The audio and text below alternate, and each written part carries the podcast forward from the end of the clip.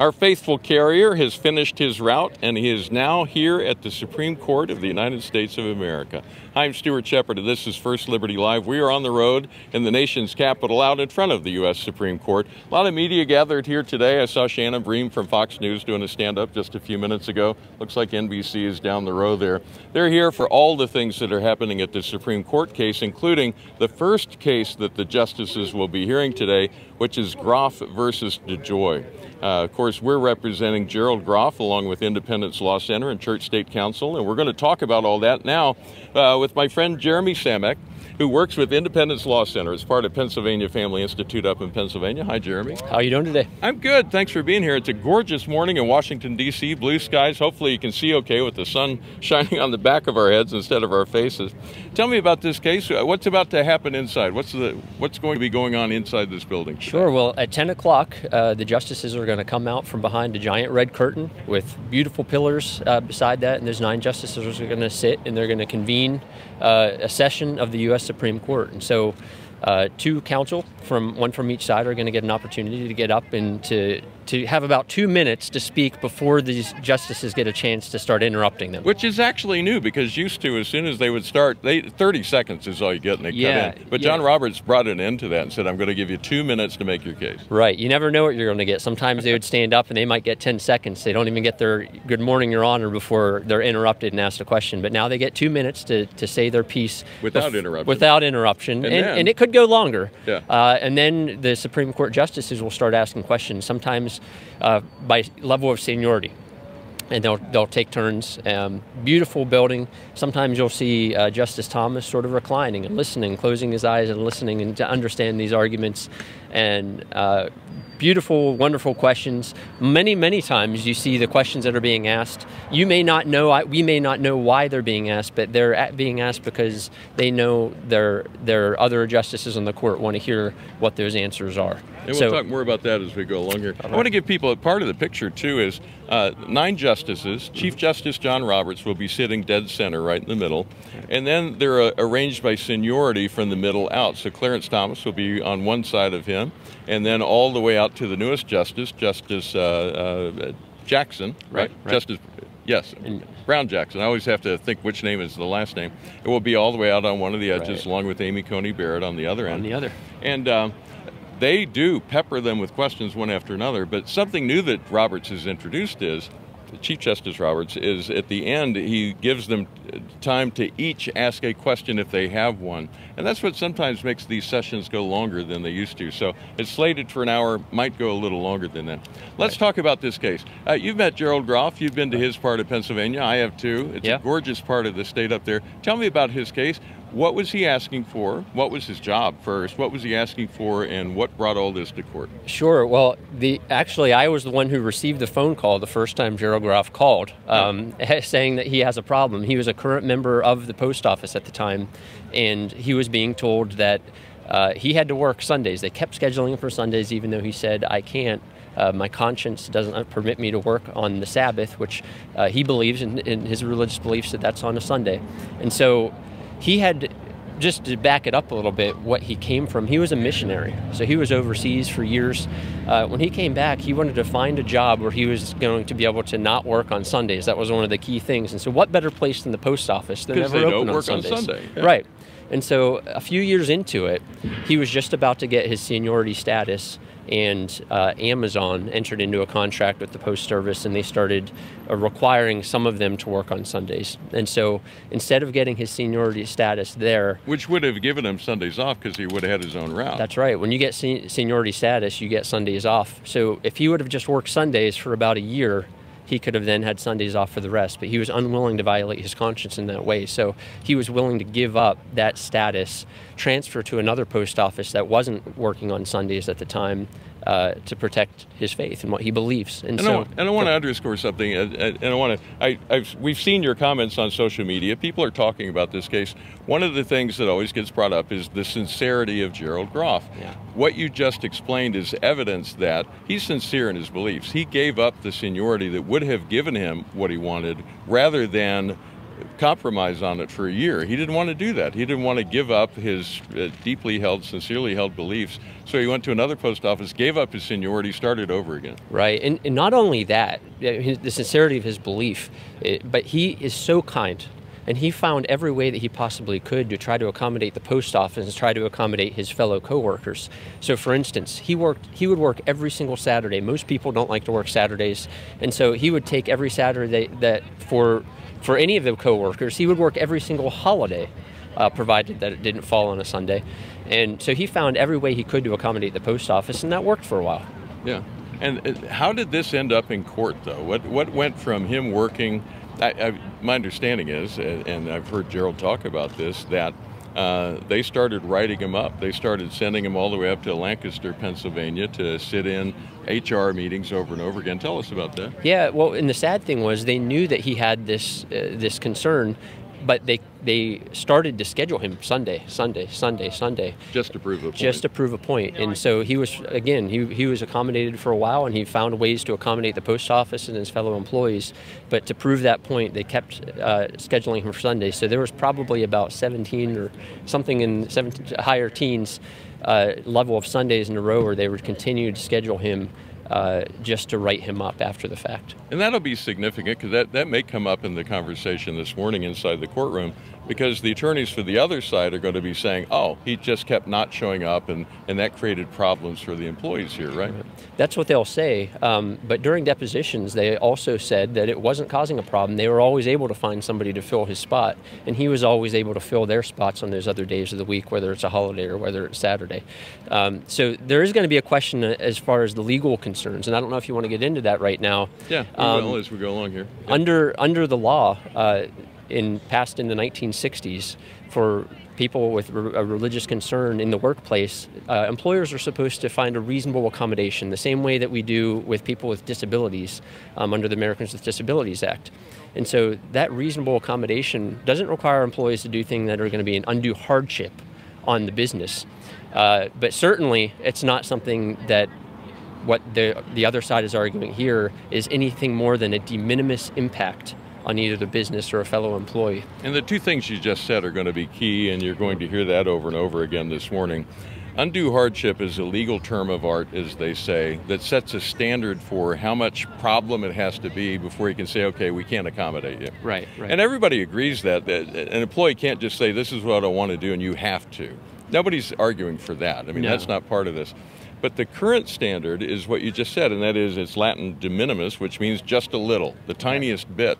And that's what the current standard is, right? Right. So the current standard when it comes to religion, uh, there was a Supreme Court case in the 70s where it was it wasn't even part of the holding. It was what was called dicta. Just yeah. a, somebody that one of the justices wrote as he was talking about the case about a de minimis impact won't bore you with all of the details of that, but essentially that. what ended up happening was uh, other lower courts started using that as a standard and saying that uh, if it's more than a de minimis impact on the employer in that instance, for religion, we're going to say employer wins, we're not going to accommodate the, the religious employee. Yeah. But for all of the other categories that use the same word, reasonable accommodation, we say that it has to be an undue hardship. And in fact, the statute says undue hardship. It's just what is an undue hardship? So with the Americans with Disabilities Act, we've said that has to have some sort of substantial impact on the employer's business or, or cost. Yeah. And so we're treating different classes of people very differently, and that's unfortunate. I, help us understand what undue hardship means. I mean, I, hardship, okay, that sort of makes sense. Undue means more than just a basic hardship. In real life, how does that play out? What would be an undue hardship? Yeah, I think when, when you're thinking about Sabbath accommodations, one easy way of looking at it is if you have a if you have 100 employees and 98% of them are Jewish and would like off on Saturdays, that might be a problem if the employer has to be open on Saturdays. Yeah. So you, that may be an undue hardship if 98% of your employees can't work on that one day. Yeah. But if one or a few of your employees need that time off, that's not an undue hardship.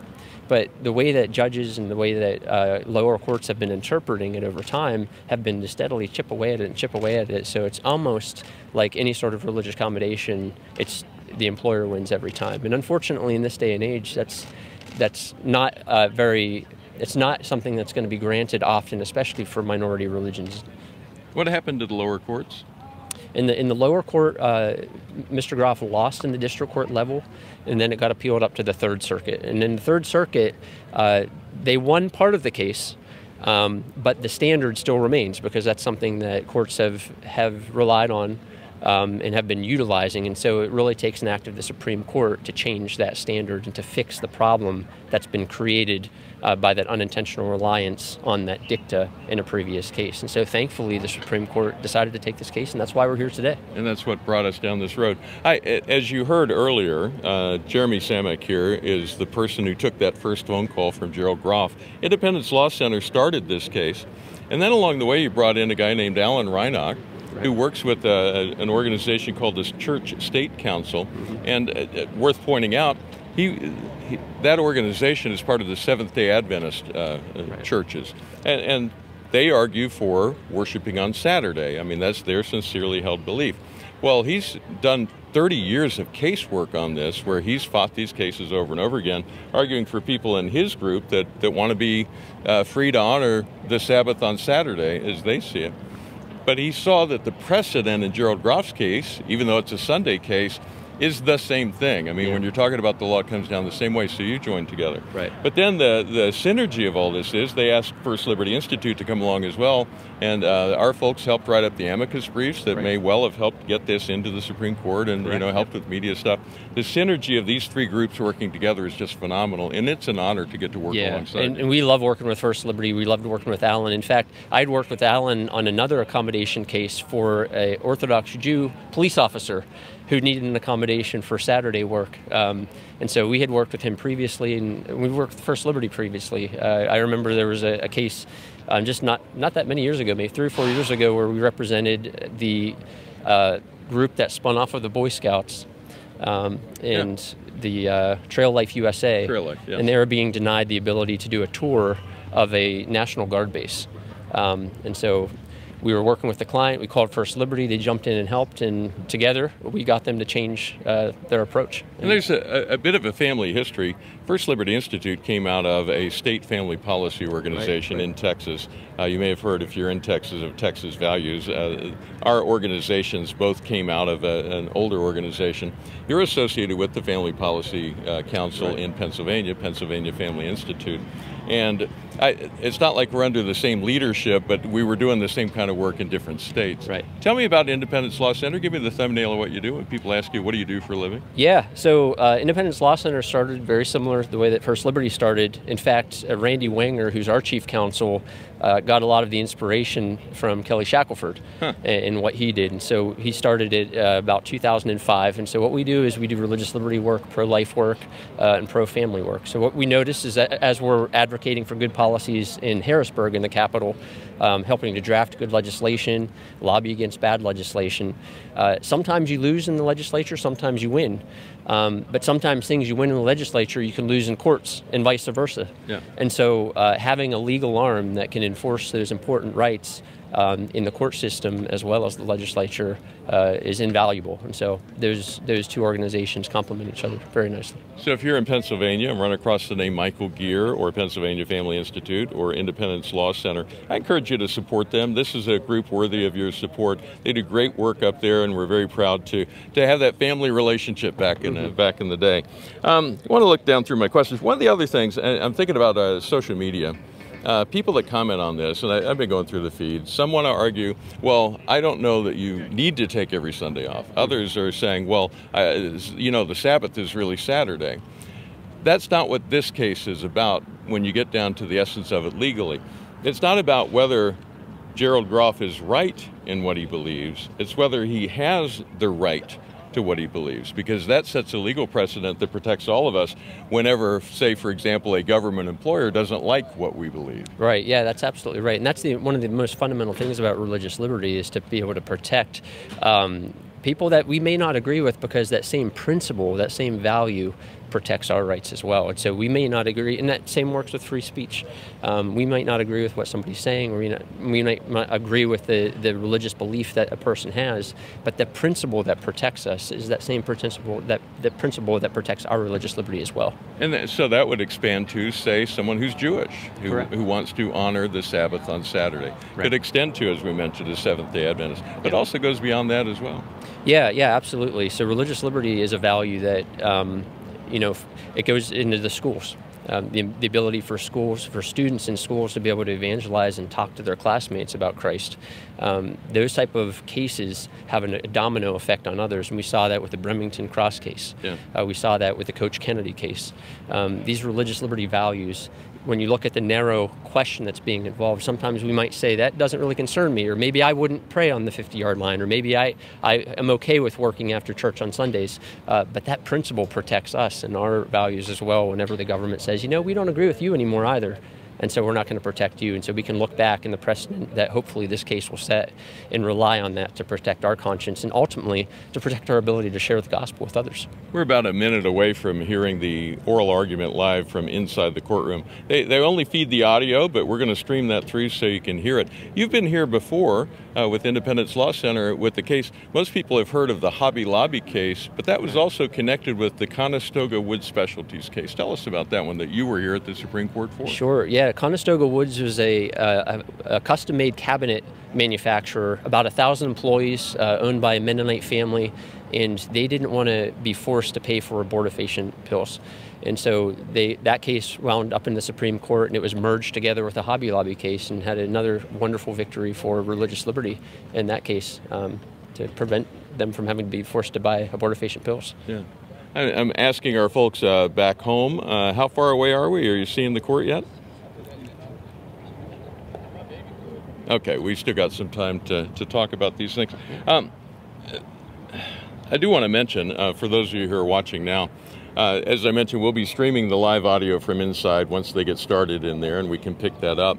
After the argument, which is going to be roughly an hour from now, maybe more, uh, we'll be going live again on Facebook uh, so go to First Liberty Institute on Facebook and you can find our live stream there. We'll be talking to Aaron, um, Aaron Streett, who's actually the attorney who'll be arguing the case up front this morning, as well as uh, you mentioned Randy Wenger. He'll be chatting with us hopefully, as well as Alan Reinach and Kelly Shackelford.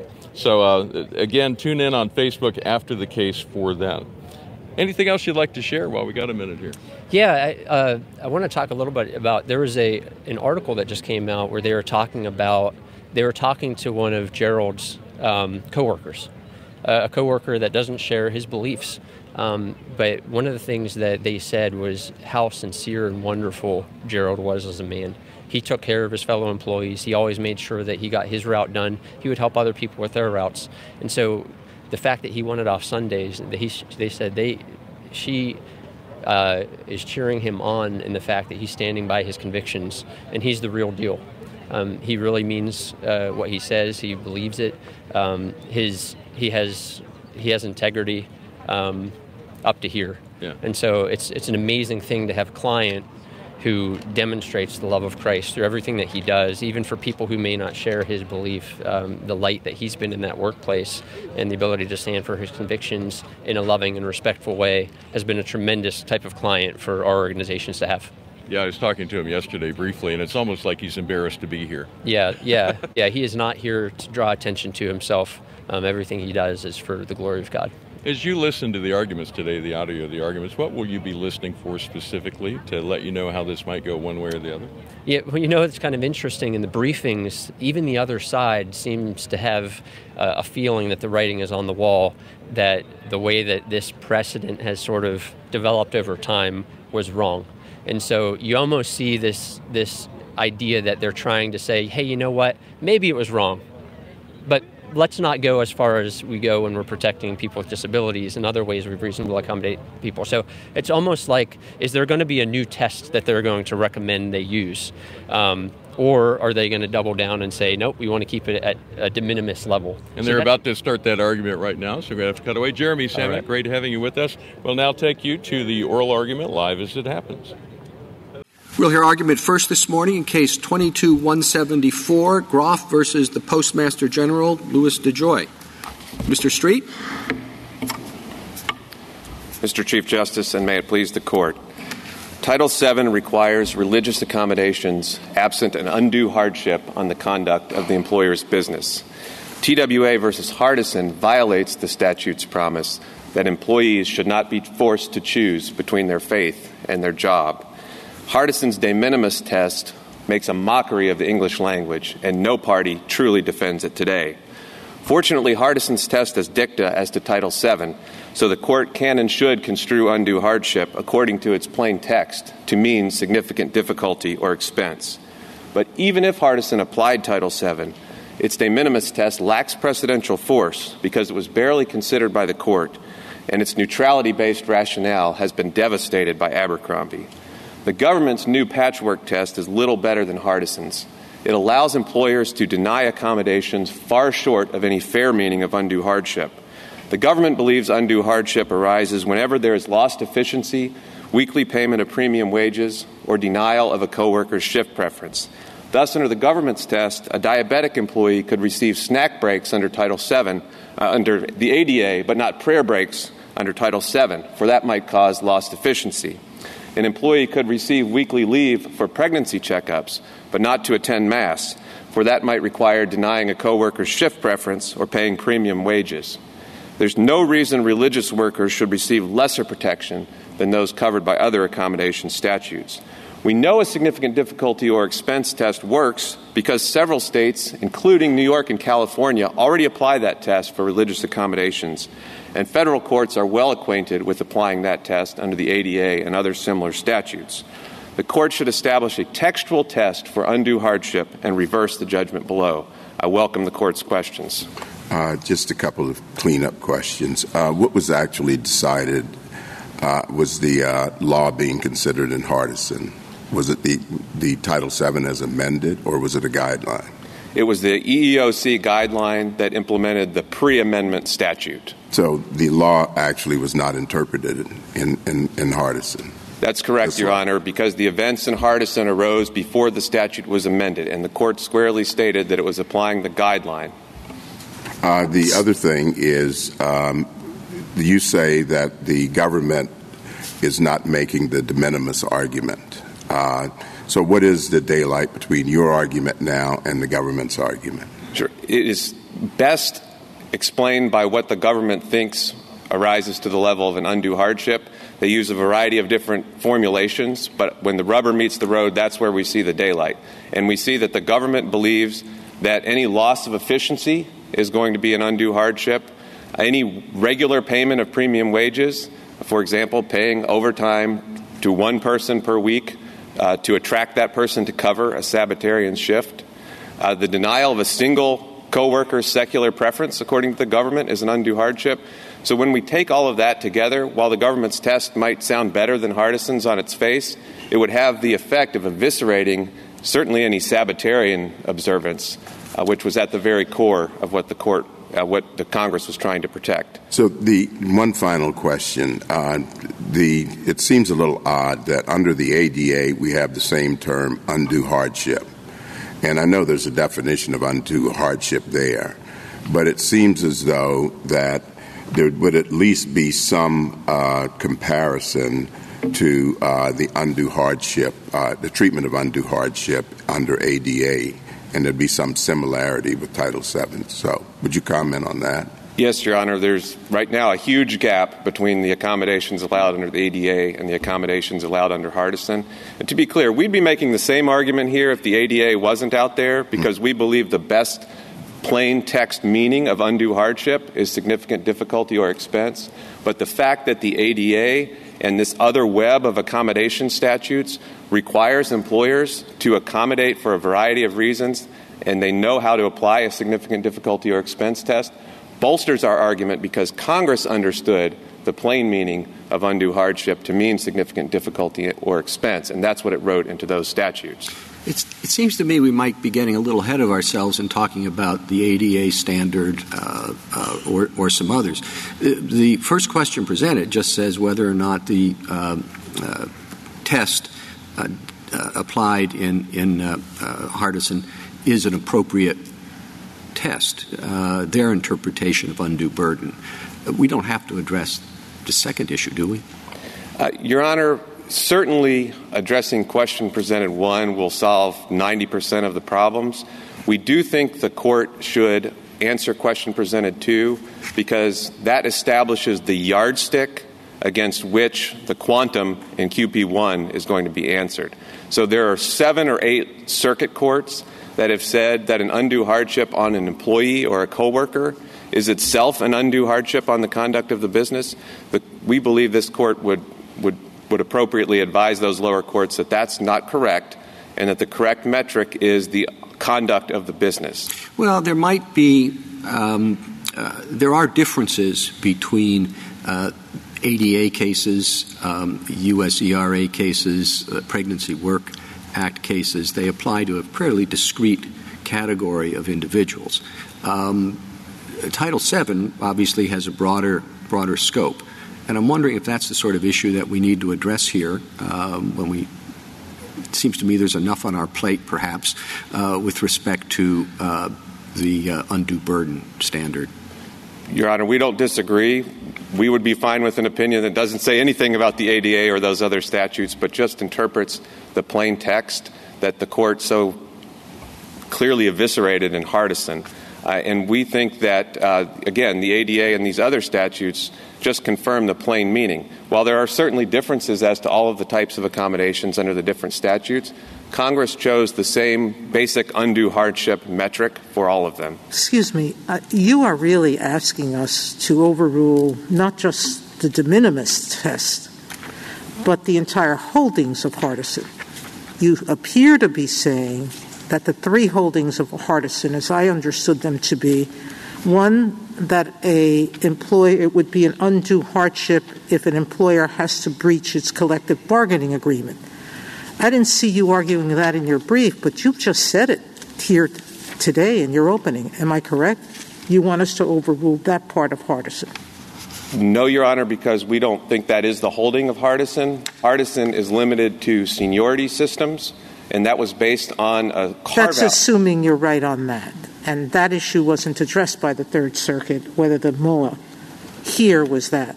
But are you conceding that it's an undue burden to uh, uh, violate a collective bargaining agreement seniority system? Yes, Your Honor. We so you're ignoring Hardison's language then that said any other type of agreement would pose violation of a, an, any kind of agreement would violate would be an uh, would be a substantial burden.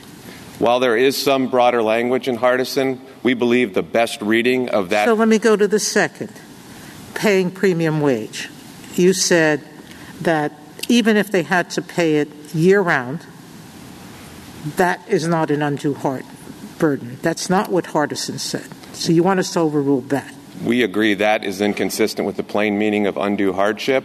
We and would not. finally, um, here's a man who applied for a job where he has to work Saturdays, Sundays, and holidays.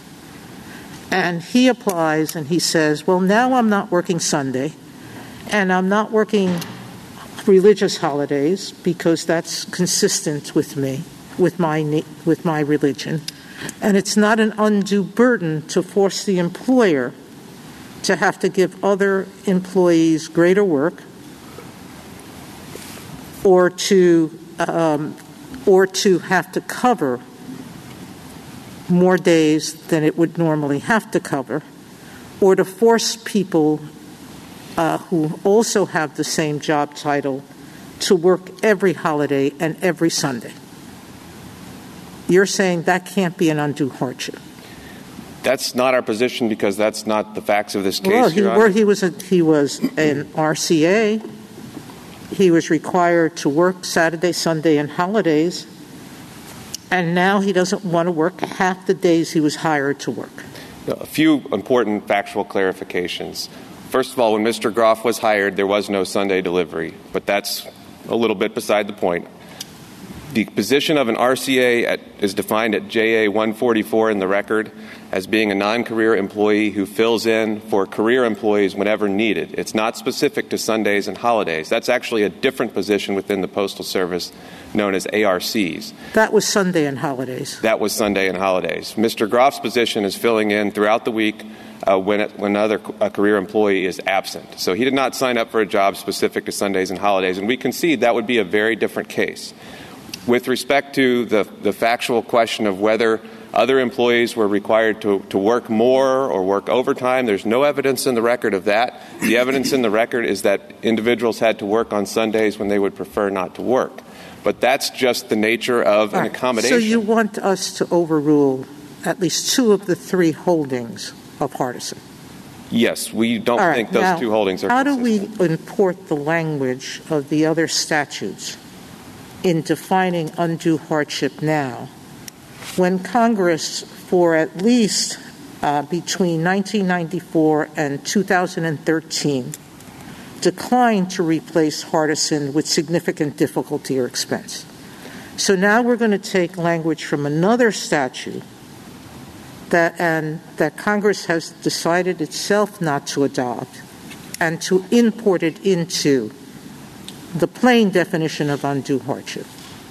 Again, Your Honor, we're not seeking to import that language. We'd be making the exact same argument if those statutes didn't exist. But on your question about congressional acquiescence or, or trying to divine what Congress was up to there, uh, there are none of the strong indicia of congressional acquiescence that this court has looked to in other stare decisis cases. Congress did not amend the definition of religion. Congress did not overhaul Title VII while leaving Hardison Wait a minute, intact. but it has overhauled at least twice overruled decisions of ours it didn't like. It did it in Patterson, um, and it did it in Ledbetter. So it has not been silent when it hasn't hap- liked a definition that we've given something in, In- the in- Civil Rights Act. Many other acts, it remained silent, but not on this one. In Alexander versus Sandoval, this court described what happened to Title VII as not being an overhaul of the statute, but only amendments as to selected provisions from which there could not be any inferences drawn. Well, this Mr. is Streett, we don't Go ahead. we, we, we don't really need evidence of congressional acquiescence, do we? I mean, this is a statutory decisis, statutory stare decisis case, and we've said over and over that when uh, uh, there's a statute involved rather than the Constitution, stare decisis is at its peak. And this has been, you know, for decades, this has been the rule. Congress has had that opportunity to change it. Congress has not done so.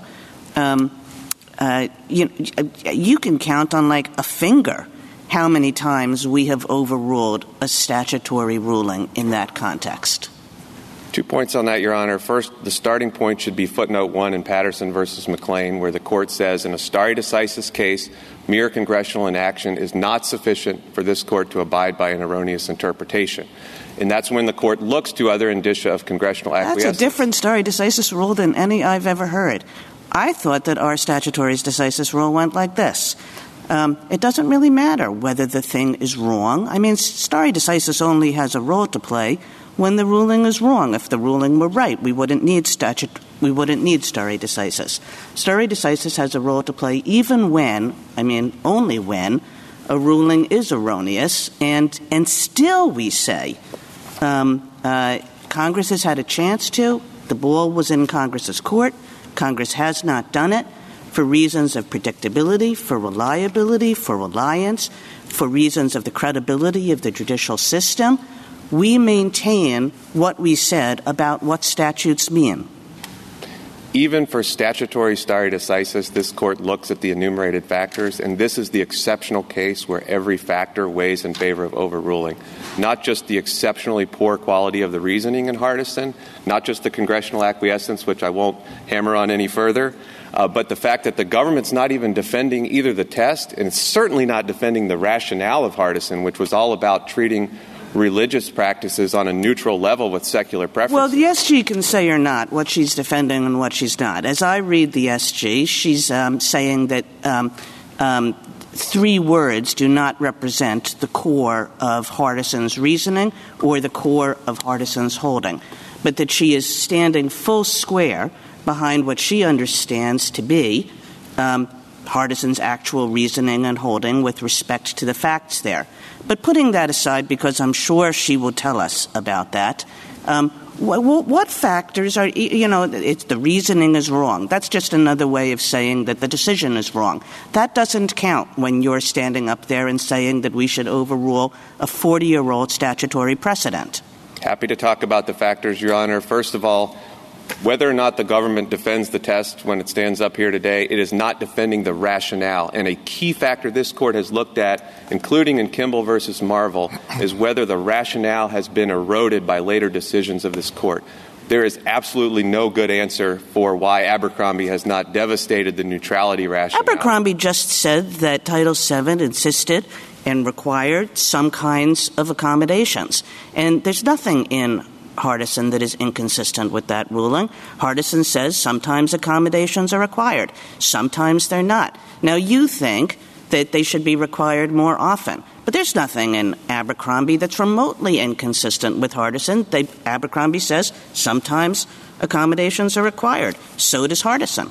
I couldn't disagree more, Your Honor. I think if you read pages 83 and 84 in Hardison, the three sentences that follow this court's enunciation of the de minimis test are all about that Title VII requires neutrality and it's not appropriate to give a preference for religious reasons for not working on the weekend. Abercrombie completely reversed that understanding of Title VII. But even if you're not persuaded by that, Your Honor, certainly the reliance interests are very weak here. They're even weaker than they were in Janus because employers are always required to update their HR manuals to adjust to this court's decision. Do you, Mr. Streett, do you think that a change in this court's understanding of the meaning of the religion clauses of the First Amendment is a relevant factor in determining whether the statutory interpretation in Hardison should be revisited.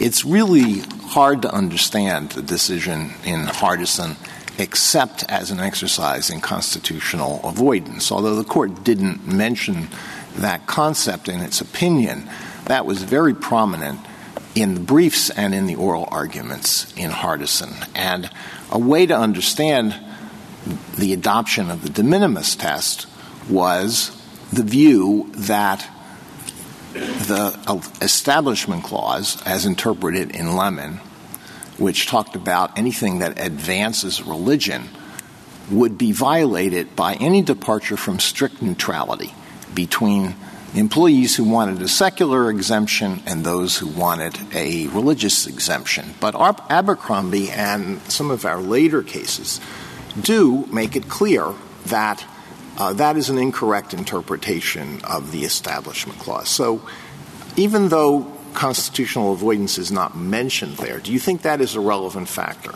Yes, it's important for two reasons. First, the reason Your Honor mentioned, which we completely agree with, which is that there have been further erosions of the doctrinal underpinnings that seem to motivate Hardison. But second, and going back to the idea of what was Congress thinking here, if we're going to go down the path of trying to guess what Congress was thinking, it may very well have been that Congress felt hamstrung by this court's Establishment Clause jurisprudence and didn't feel that it could adopt a heightened standard for undue hardship. In fact, there were witnesses in both of the hearings that spoke about that very question. Can I say I think that that's a, a sorry. Go ahead. No, please. No. you go first. I mean, I, I, think, I think that that's an unusual theory. It's good that Justice Kavanaugh interrupted me because I would have used a different word than unusual. I mean, you know, we're, now we're guessing as to what the court may have thought in Hardison, which it never said in Hardison, or what Congress might have thought. Uh, uh, even though it never said it, you know, that maybe everybody was motivated by an erroneous view of the Constitution, even though that erroneous view of the Constitution, eh, you know, doesn't appear in any part of Hardison and doesn't appear in anything that we can point to in the congressional record. And that's why we're going to overrule a statutory precedent, because it might be, using our sort of fortune teller apparatus, that, um, you know, or our, you know, you know, soothsayer apparatus, that that might have been what was in people's minds. Your Honors, we are not the ones here asking for this court to guess about what Congress is doing. It's our position that Cong- congressional silence or inaction does not get you off the starting blocks. There has to be some affirmative evidence of congressional acquiescence.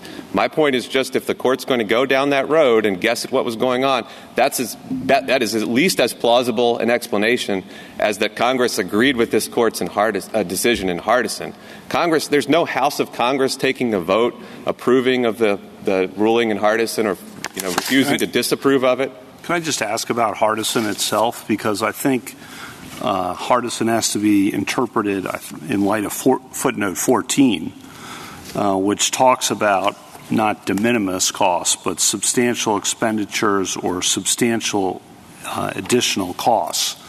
And if we assume, as the Solicitor General, uh, I think, seems to say, that we should not use the term de minimis costs, but we should use what's in Hardison, footnote 14, substantial costs, substantial additional costs, then that standard, substantial costs, substantial additional costs, is perfectly appropriate. Your answer to that? If you were just to say the word substantial cost in a vacuum, that sounds pretty good to me. The problem is when you look at how that was applied in Hardison. Okay, so let, I'm going to interrupt you there because I think there are two things going on here clearly the formulation of the words of the test and substantial, significant, who knows you know what those will mean where it really matters and i think you're pointing this out correctly is how do we apply it to a situation where you have to pay new workers, uh, where you have to go short shifted, where you have to um, violate a collective bargaining agreement or a memorandum of understanding. And those specifics, I think, are where it, it uh, cashes out, so to speak. Do you agree with that? I do agree with that, Your Honor. And we're not just talking about, of course, opportunities of short shiftedness or short-handedness or talking about uh, hiring new employees. We're talking about just paying premium wages to get existing employees to voluntarily work well, or just scheduling. In this case, uh, you're talking about? Well, in this case and in general, the government's position and the, the holding of Hardison has to do with paying voluntary premium wages to attract well, somebody to work. Right. In this case, just to talk about that for a minute, um, do you agree that the post office um, was violating the MOU? No, we don't, Your Honor. And, why not? We, we explained that in our reply brief. Uh, because the MOU does not spell out an exclusive list of opportunities to avoid Sunday scheduling. Uh, and so we think it should be read in conjunction with the Title VII duty to accommodate. If it did violate the MOU, would you lose?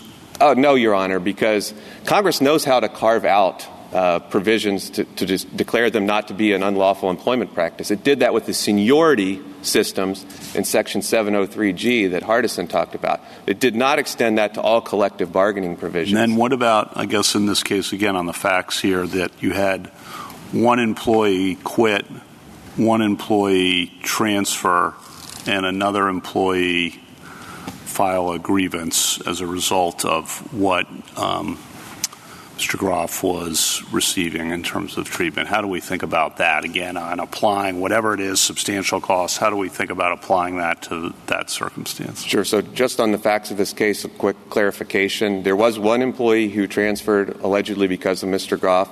There was no other employee at his post office that transferred because of Mr. Groff. That's a little bit uh, perhaps unclear in the government's brief, but that's at JA 64. But all of the things Your Honor mentioned would go into the evidentiary mix, and the employer could use all of that evidence to adduce whether, in fact, the employee's operations are being disrupted, whether it's unable to serve its customers, whether its workforce is not producing. I, yeah, and I guess what's the answer? That's that's the hard thing. Sure. That's sure. why I think I'm not going to the Chief Justice's maybe first question. When we toss out a standard from this case, substantial costs, or from footnote 14 the hard thing is going to be how to apply it, and I'm not sure we can give you a full manual of how uh, how it's going to play out. Sure, Your Honor, but that's the words Congress chose in the statute. Undue hardship is necessarily a flexible and context specific standard. That's one reason we'd urge the court to adopt. So, if we just say substantial costs, read footnote 14, substantial costs, uh, go forth, courts. We think the court needs to give more guidance than that. That's why we like the significant difficulty or expense test because you have New York and California and other states already applying that test for religious accommodations. There's case law out there, it's workable. The, if you read the ADA guidelines and the ADA manual from the EEOC, it's quite helpful in answering the questions that Your Honor posed about the effect of collective bargaining agreements, about the effect of uh, individuals quitting or supposedly being overloaded with work. And again, those are going to be fact specific cases.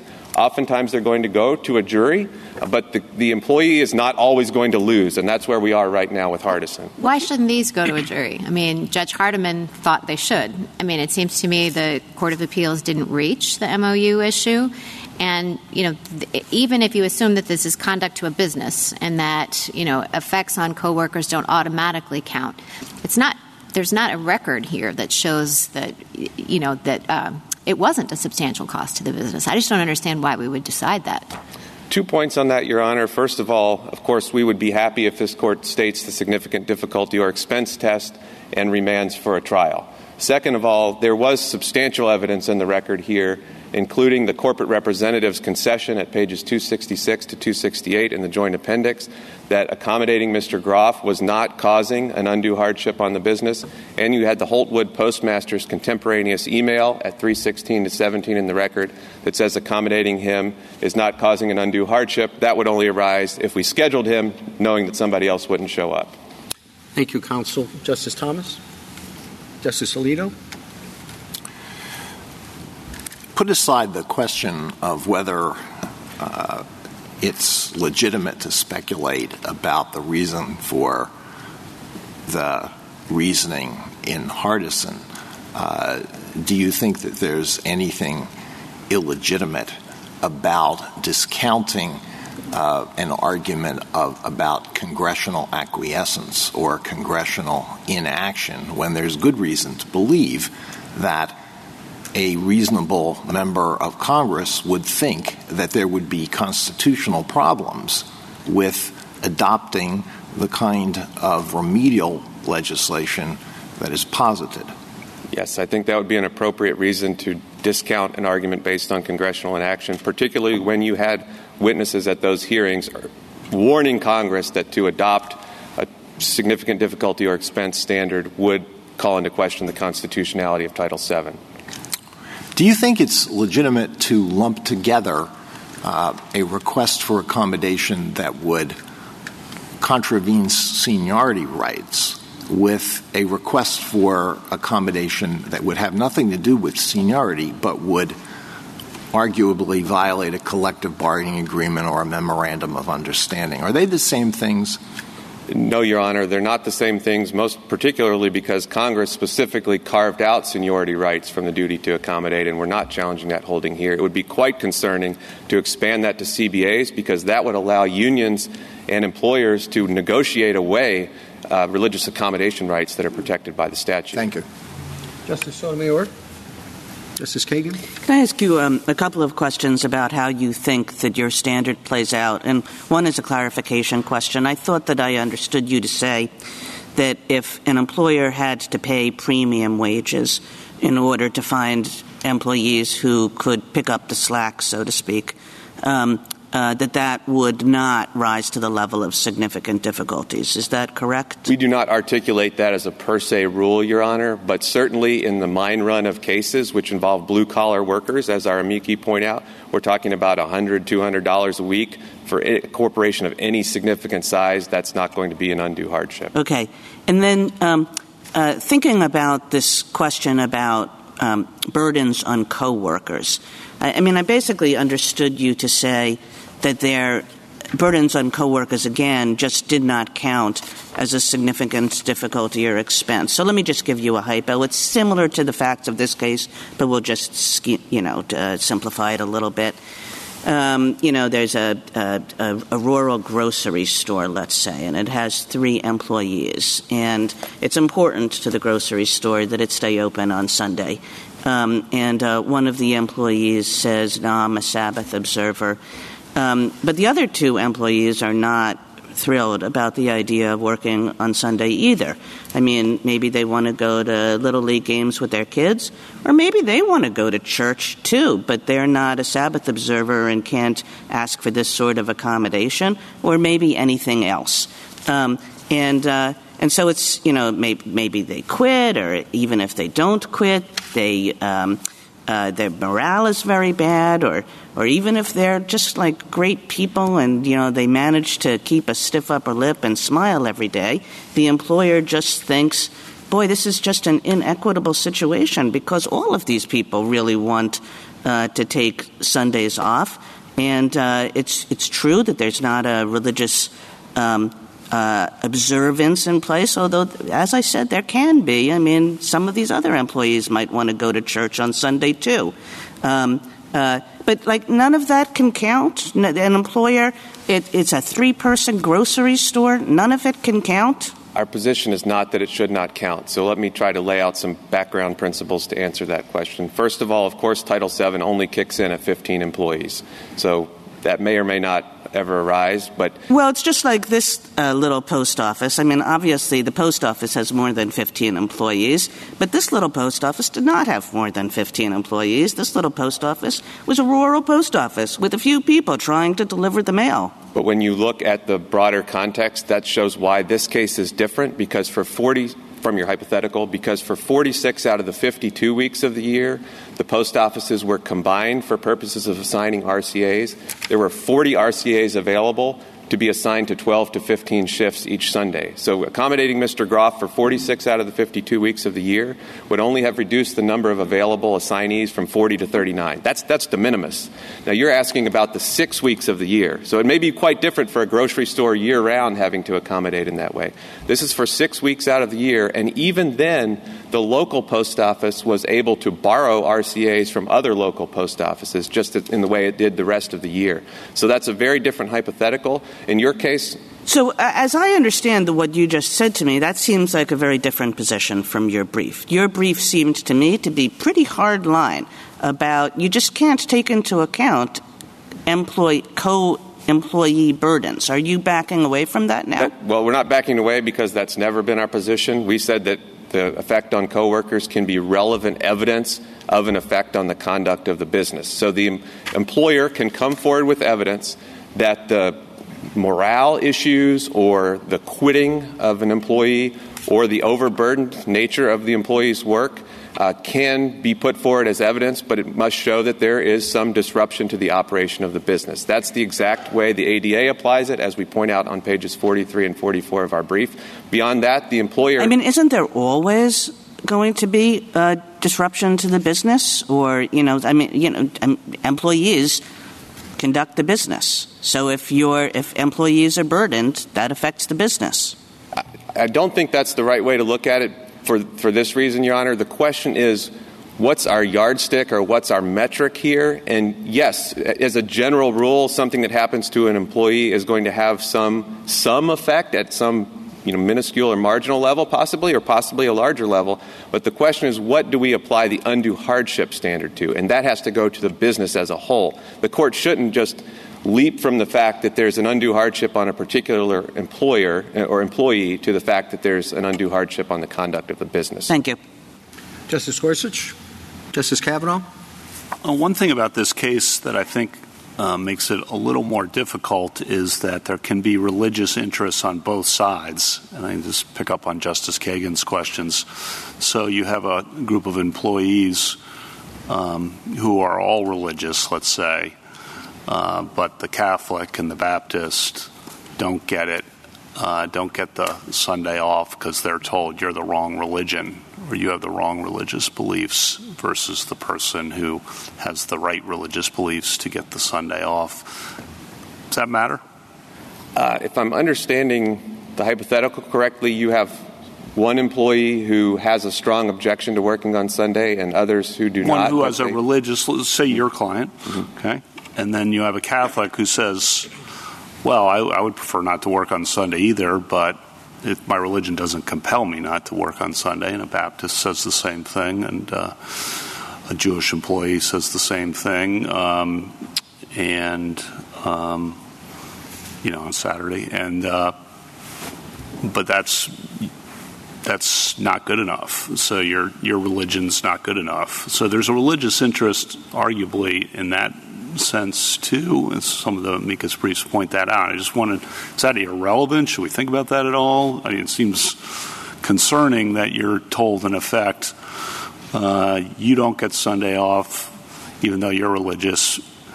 Uh, the other guy next to you gets Sunday off because he's religious, but his religion gives him a little more, a little more benefit there. Certainly, the statute does frame this in terms of the person who asks for the accommodation and believes their religious practice requires them to do something. So, and I think Congress understood that there is something different in, in, in kind about asking somebody to surrender their conscience or their job than it is about giving up a preference, even if it's a religious preference, but certainly as to secular preferences as well. Now, again, if that's if the employees feel that that's unfair and they go to their employer and they complain or they quit, then that's something that the employer could put forward as evidence uh, that could ultimately rise to the level of an undue hardship on the business if they can show concrete evidence on the operations of the business. So, if the, those employees say, this is unfair and morale starts going down, they make complaints, someone leaves, that's the kind of thing that you agree can be effect on the conduct of the business and therefore the employer can take that into account at that point. It can be evidence of effect on the conduct of the business, but morale or, or threats to quit or whatever the case may be needs to have a concrete effect on the operations of the business. And, and uh, hate to belabor this, but what exactly does that mean? So I think it's going to be a context specific. Okay, what does that mean? What, is, yeah, what does that mean? Sure. So I think it means the exact same thing it means in the ADA context. We cite the guidelines at pages 43 to 44. I mean, anyone running a business in America knows that morale of the employees is critical to the success of the operation. Sure, and I think the EEOC has rightly said in the ADA guidelines and the cases interpreting the ADA that morale itself is not enough. You have to show the morale's effect on how is the business effectively being able to serve its customers? Are the employees objectively overloaded such that they can't do their job? There has to be some actual evidence in the record that goes beyond morale. And it certainly can't be what we have here, where the post office had an accommodation that was working and just abandoned it. Thank you. Justice Barrett? Well, I mean, I have some of those same concerns because it seems to me in the ADA context, unlike this context, you may have fewer accommodation requests. I mean, you, you, might have many religious people in a workplace seeking the same accommodation um, for Sundays off or, or, other kinds of accommodations. And I guess it seems to me, as Justice Kavanaugh said, morale can be very important. It kind of seems to me that you're defining conduct of the business as the bottom line, like you want a dollar amount on it. So if you lose efficiency and you want to measure, like, well, we're not able to deliver as many Amazon packages, so it's costing us some of our contract. We're not as able to sell as many groceries, or we have to close early on Sundays because we can't cover it, and we're losing the sales and that point part of the shift. I mean, what if you know? What if it's just it's morale? You know, maybe employees aren't. I mean, in things that might be very difficult to prove and put a dollar amount on. Employees aren't as productive because they're grumbling, they're not willing to kind of go the extra mile, put their best foot forward. Those might be very difficult things to put a dollar amount on, or the dollar amount might be small, but why wouldn't they be things that affected the conduct of the business? We do not advocate for a dollar amount test. It just needs to be concrete evidence that the employer is not able to, to carry out its operations, and that is something that the employer has the burden to prove. But we wouldn't accept, for example, in the ADA or in the Pregnant Workers Fairness Act context, that workers are upset because they're having to pick up a little bit of slack for their pregnant coworker or for their disabled coworker. That comes up in all the cases, and the cases always say morale itself is not enough because that just opens up the floodgates. So, give me an example of when it wouldn't be a dollar amount. When you say affect the operations of the business, that, that doesn't sound like. I, I realize you're saying morale isn't enough, but affect the operation of the business. Give me an example of when the effect on coworkers would do that. Well, when a coworker quits, uh, would be an obvious example. Quits because of morale. So it's just like morale has to get so bad, the employer has to wait until morale is so bad that, empl- that employees actually quit. That's not our position, Your Honor, but that is an example of when morale would have a concrete effect. And we have the benefit of looking to New York and California, which has this test. And, and has, when do they say it's enough? It's the, similar to what's the case in the ADA. It's not enough to have morale issues. It's not enough to just have grumbling. But if you, if the employee, beco- the employer becomes shorthanded, or the employees become so overburdened that they can't carry out their job, then that has an effect on the business. It doesn't need to be quantifiable in dollars and cents, but these are all context specific cases. But it sounds to me like you're saying morale is not enough unless someone actually quits. So, you know, if on Friday it's very clear to the employer that morale is at an all time low, it, it's not. It's not good enough. But on Monday, after one employee is actually driven to quit, then it's enough?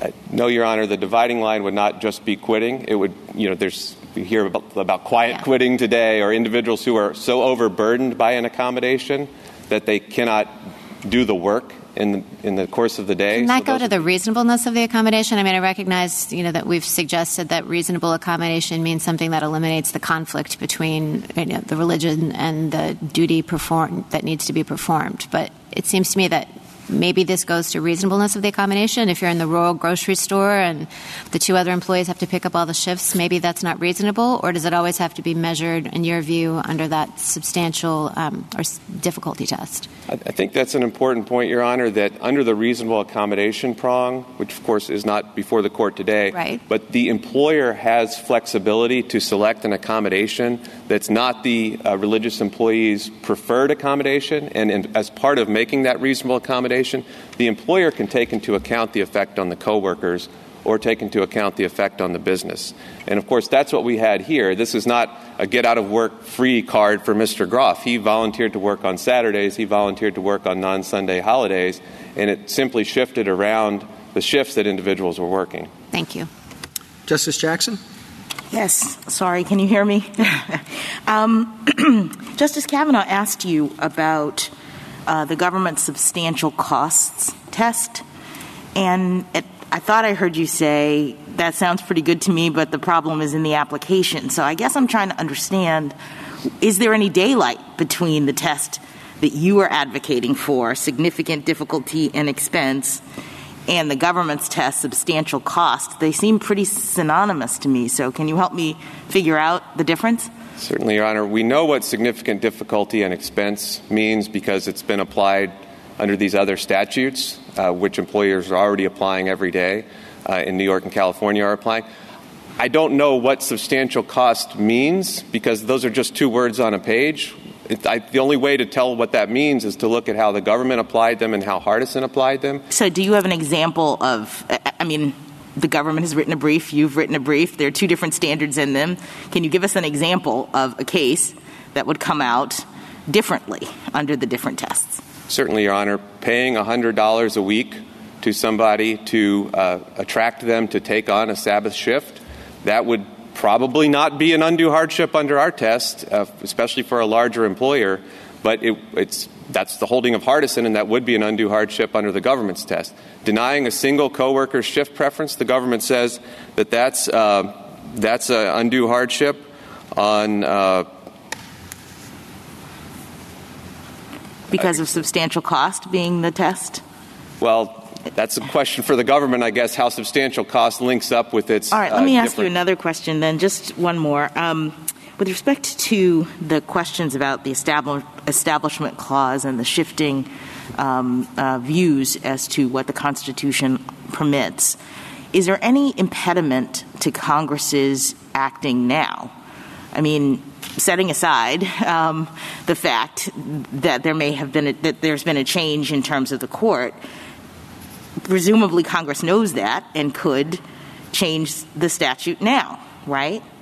Uh, absolutely, Congress could change the statute now, and the question is just whether this court should place on Congress's shoulders the burden of this court's error in Hardison. But, but well, that assumes that that's the reason why Congress picked uh, this particular test. But I mean, isn't isn't this a policy question at bottom for Congress? And I guess I'm a little worried about uh, the the history of people um, going to Congress and the many, many bills. Apparently, you know, Hardison has been on Congress's radar screen for a very long time, and they've never changed it. And I guess I'm concerned that, um, you know, a, a person could fail to get in Congress what they want with respect to changing the statutory standard and then just come to the court and say, you give it to us?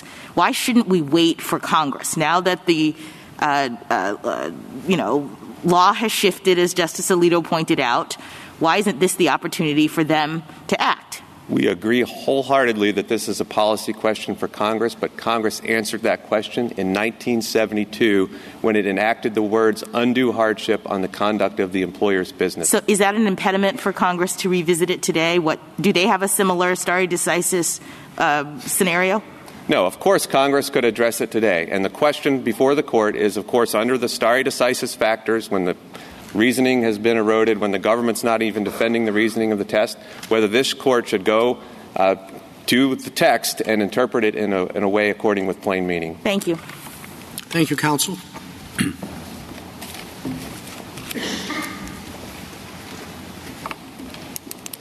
General Prelogar. Mr. Chief Justice, and may it please the court. For almost 50 years, courts have applied Hardison when analyzing undue hardship under Title VII. A substantial body of case law has developed to guide that context dependent analysis, and that case law provides meaningful protection to religious observance. Petitioner asked this court to throw all that away and overrule Hardison, but he can't overcome the strong stare decisis weight this court gives to its statutory holdings. His argument boils down to a claim that Hardison was wrong because it insufficiently protects religious employees. But that is a policy argument that he should direct to Congress, and it ultimately reduces to the claim that it was wrongly decided, which this court has said over and over again is not enough in the statutory stare decisis context. Petitioner is also wrong about Hardison's effects. Lower courts and the EEOC have applied the more than de minimis cost language in light of Hardison's facts. That means that employers aren't required to regularly pay overtime wages or regularly operate shorthanded. But the EEOC's guidelines recognize that employers can be required to bear other costs like infrequent payment of premium wages. And the burden rests at all times on the employer to demonstrate undue hardship with concrete evidence, not with speculation. Applying those principles, lower courts frequently deny undue hardship defenses. So there is no justification now to dispense with Hardison and discard all of that precedent. Justice Kavanaugh, Justice Barrett, you asked some questions about the facts here. The lower courts correctly found an undue hardship on these facts. Petitioner's job specifically required him to work on Sundays. Exempting him from work each and every Sunday would have violated his co-workers' contractual rights at the post office under that MOU as to how to allocate those undesirable Sunday shifts, and his absences created direct concrete burdens on other carriers who had to stay on their shifts longer to get the mail delivered. That caused problems with the timely delivery of mail, and it actually produced employee retention problems with one carrier quitting and another carrier transferring and another carrier filing a union grievance. That is an undue hardship under any reasonable standard. I welcome the court's questions. Uh, General, this may be a problem unique to me, but um, could you explain to me uh, why you think that Hardison uh, decided a case under the amended Title VII? Yes, of Uh, course. when I look at the Court of Appeals opinion and uh, the district court opinions, they both refer to the regulations that are being interpreted. So I think this court's decision in Hardison, Justice Thomas, clearly uh, resolved the meaning of the 1972 version of the statute because there was an open question in the case about which version of the statute applied, whether 1972 or the predecessor version. And both Hardison and the U.S. government in the case said there was a, an issue of retroactivity and the 1972 statute should be applied in the case.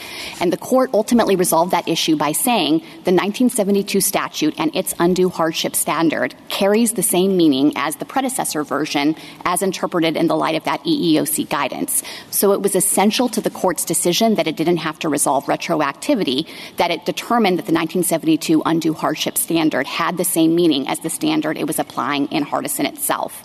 And maybe another way to put this is to say that if there was any possibility of daylight with the 1972 statute having a, a higher burden on employers, a different undue hardship standard, then the court would have had to resolve that issue. It couldn't have been said it's unnecessary to determine which statute actually applies here because that could have been the make or break difference in whether Hardison prevailed.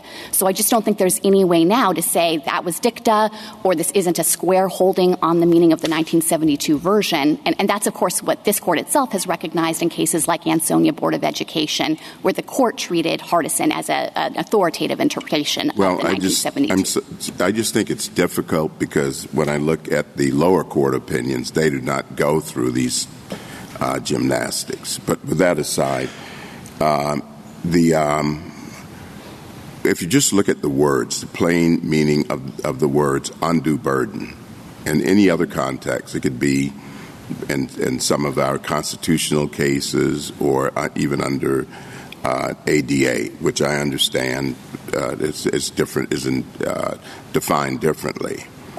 But how do you square that term, undue burden, with de minimis? Uh, the the I don't know how something you could say the standard is de minimis, and at the same time that captures the undue burden standard that's in the statute.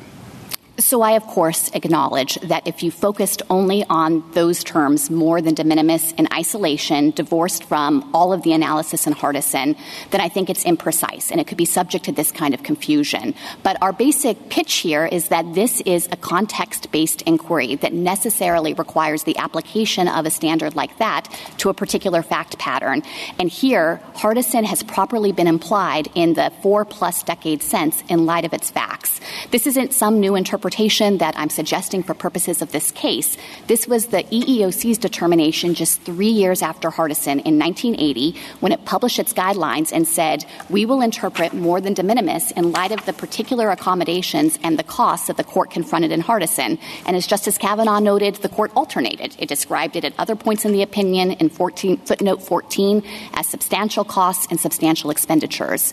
So that has been the way that the EEOC and then the lower courts over 46 years years have essentially, we think properly, interpreted that language in light of the context of the case. General, uh, I'm really struck by your statement that regardless of what Hardison says, for the last 40 or 50 years, the EEOC and the lower courts have interpreted the decision in a way that properly respects the rights of minority religions.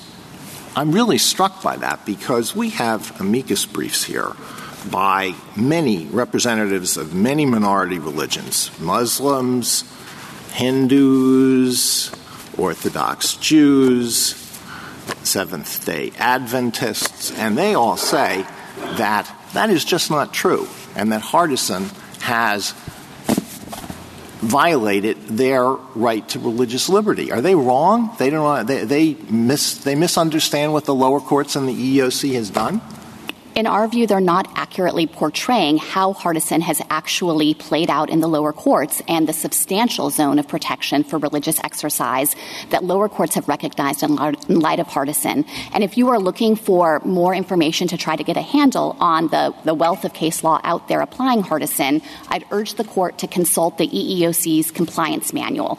We cite the manual uh, throughout our brief, and it provides, I think, an excellent overview of the types of accommodation claims that come up again and again and the types of lines that courts have drawn through this context based approach, taking account of Hardison's facts. And it's just incorrect to say that there is not a substantial amount of accommodation happening and that courts are just reflexively denying these claims. So That's all, not all, of these, experience. all of these groups, groups actually misunderstand the effect that Hardison has had on, on their members. Uh, let me ask you a question about premium pay.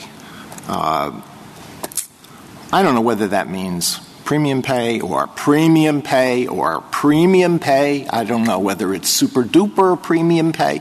Let me give you a hypothetical. Say Amazon has to offer a 16 hour, $16 an hour rate instead of $15 an hour rate to get a consistent volunteer to take a Saturday, Saturday shift for a Jehovah's Witness or an Orthodox Jew. Is that, uh, is that an undue hardship So the line that we understand Hardison to have drawn is based on the idea that you would have to incur substantial overtime costs on a regular ongoing basis. And I don't think that it depends entirely on the ultimate at the end of the day out of pocket cost for the employer because I acknowledge in the Amazon example even if it were a significant delta and it was much greater wages Amazon could probably afford that.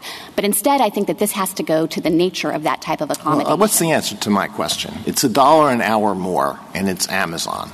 Uh, or know... it's Walmart, or it's the old TWA, but it's regular. Is that uh, is is is that an undue hardship? Yes or no? Can I'm you not answer sure that for that it would be proper to characterize a dollar an hour difference as, as premium overtime wages. I think there'd be an initial fact question about the different levels at which Amazon reimburses its employees. Okay, if so premium, try to engage well, with premium, really, General, could you please answer my question? Premium doesn't mean just anything above the regular wage. Is that what you're saying? We're interpreting it the way the court focused on that in Hardison. Uh, there, I believe it was time and a half or maybe double time to fill those shifts, and the court characterized that as a regular payment of overtime wages that cross the line. But it's not just about so, the right, out-of-pocket. I take that. I take that to mean that a premium pay is not just anything more than the ordinary pay. It has to be substantially more than the ordinary pay, right? I think that that is consistent with the court's decision in Hardison. But I want to emphasize as well that the way that an accommodation ordinarily operates is to provide some kind of flexibility that allows the employee to complete his work requirements without having that conflict with his religious belief. And one of the reasons why I think the court drew this distinction with regular payment of overtime wages is that it's a different type of accommodation. It's exempting the employer on an ongoing permanent basis from doing that portion of his work. So I think it actually tracks a little bit with the kinds of questions that Justice Barrett was asking about what's the nature of a reasonable accommodation in the first place, although I recognize that's not the, the way that the court thought about the issue in Hardison. General, um, I'd, I'd, like to see if, if, there's some common ground that we, that we can work off of. First, you, you emphasize that any inquiry under uh, the, the test here should be context dependent. Yes. And I think your friend on the other side agrees with that. It's going to depend on the size of the employer, the nature of the request, what reasonable options are available to the employer, et cetera. That's right. So that's common ground. Okay. I think there's common ground, too, that de minimis can't be the test in isolation, at least, because Congress doesn't pass civil rights legislation to have de minimis effect, right? We don't think of the civil rights laws as trifling which is the definition of de minimis. The law says, since time immemorial, you know, that the law does not concern itself with trifles. So is that, is that common ground as well? Yes, it is common ground. You should interpret that language in light of the facts there. Okay. And so I think then that takes us to a third question I have, which is I think your test is the substantial cost test, and your friend's is the significant difficulty or expense test. Is that is that a fair summary of the kind of the nub of the dispute? So I think I might be anticipating your next question, but I just want to clarify that I wouldn't call it a substantial cost test because we do have a concern with the court articulating some new verbal formulation if that calls into question the way that the commission and the lower courts have been applying Hardison for the past 46 years. We think that those results are consistent with the, the facts of Hardison and the court's observation there that it's substantial costs that cross the line. So I don't want to resist that at all. That is common ground.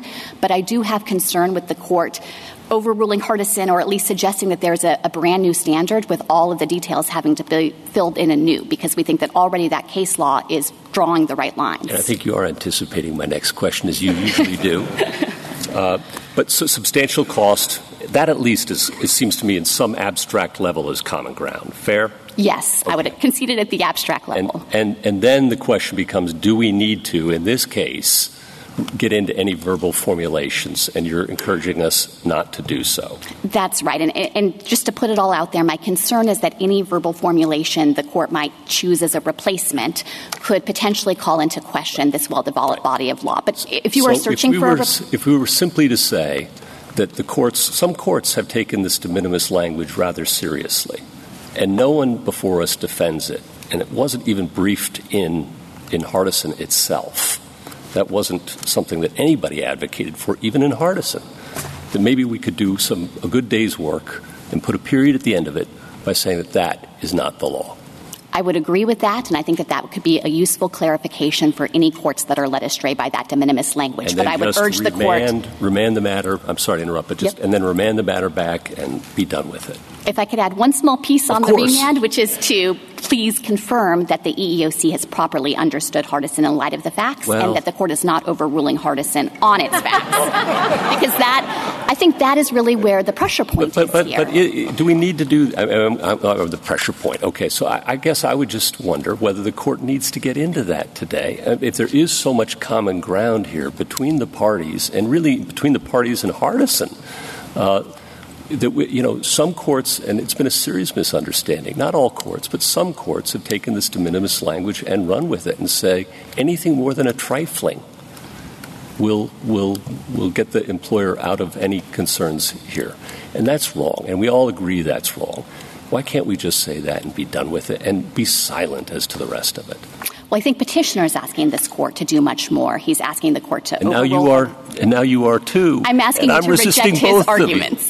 okay. And, and he's asking you to reject yours and perhaps maybe that's another day's problem for us. And it's an, it's, a, it's a significant problem but but does the court need to go there? I mean is there any necessity for us to do, do that? I think if this court made clear that the de minimis language should not be taken literally to mean every dollar above a trifle is immunizing the employers from liability, that is absolutely a correct statement of the law. It's consistent with Hardison. It does not require overruling Hardison, and I would be very happy with that clarification. Well, we do have to reach a disposition line. So, how do we reach the disposition line on Justice Gorsuch's suggestion?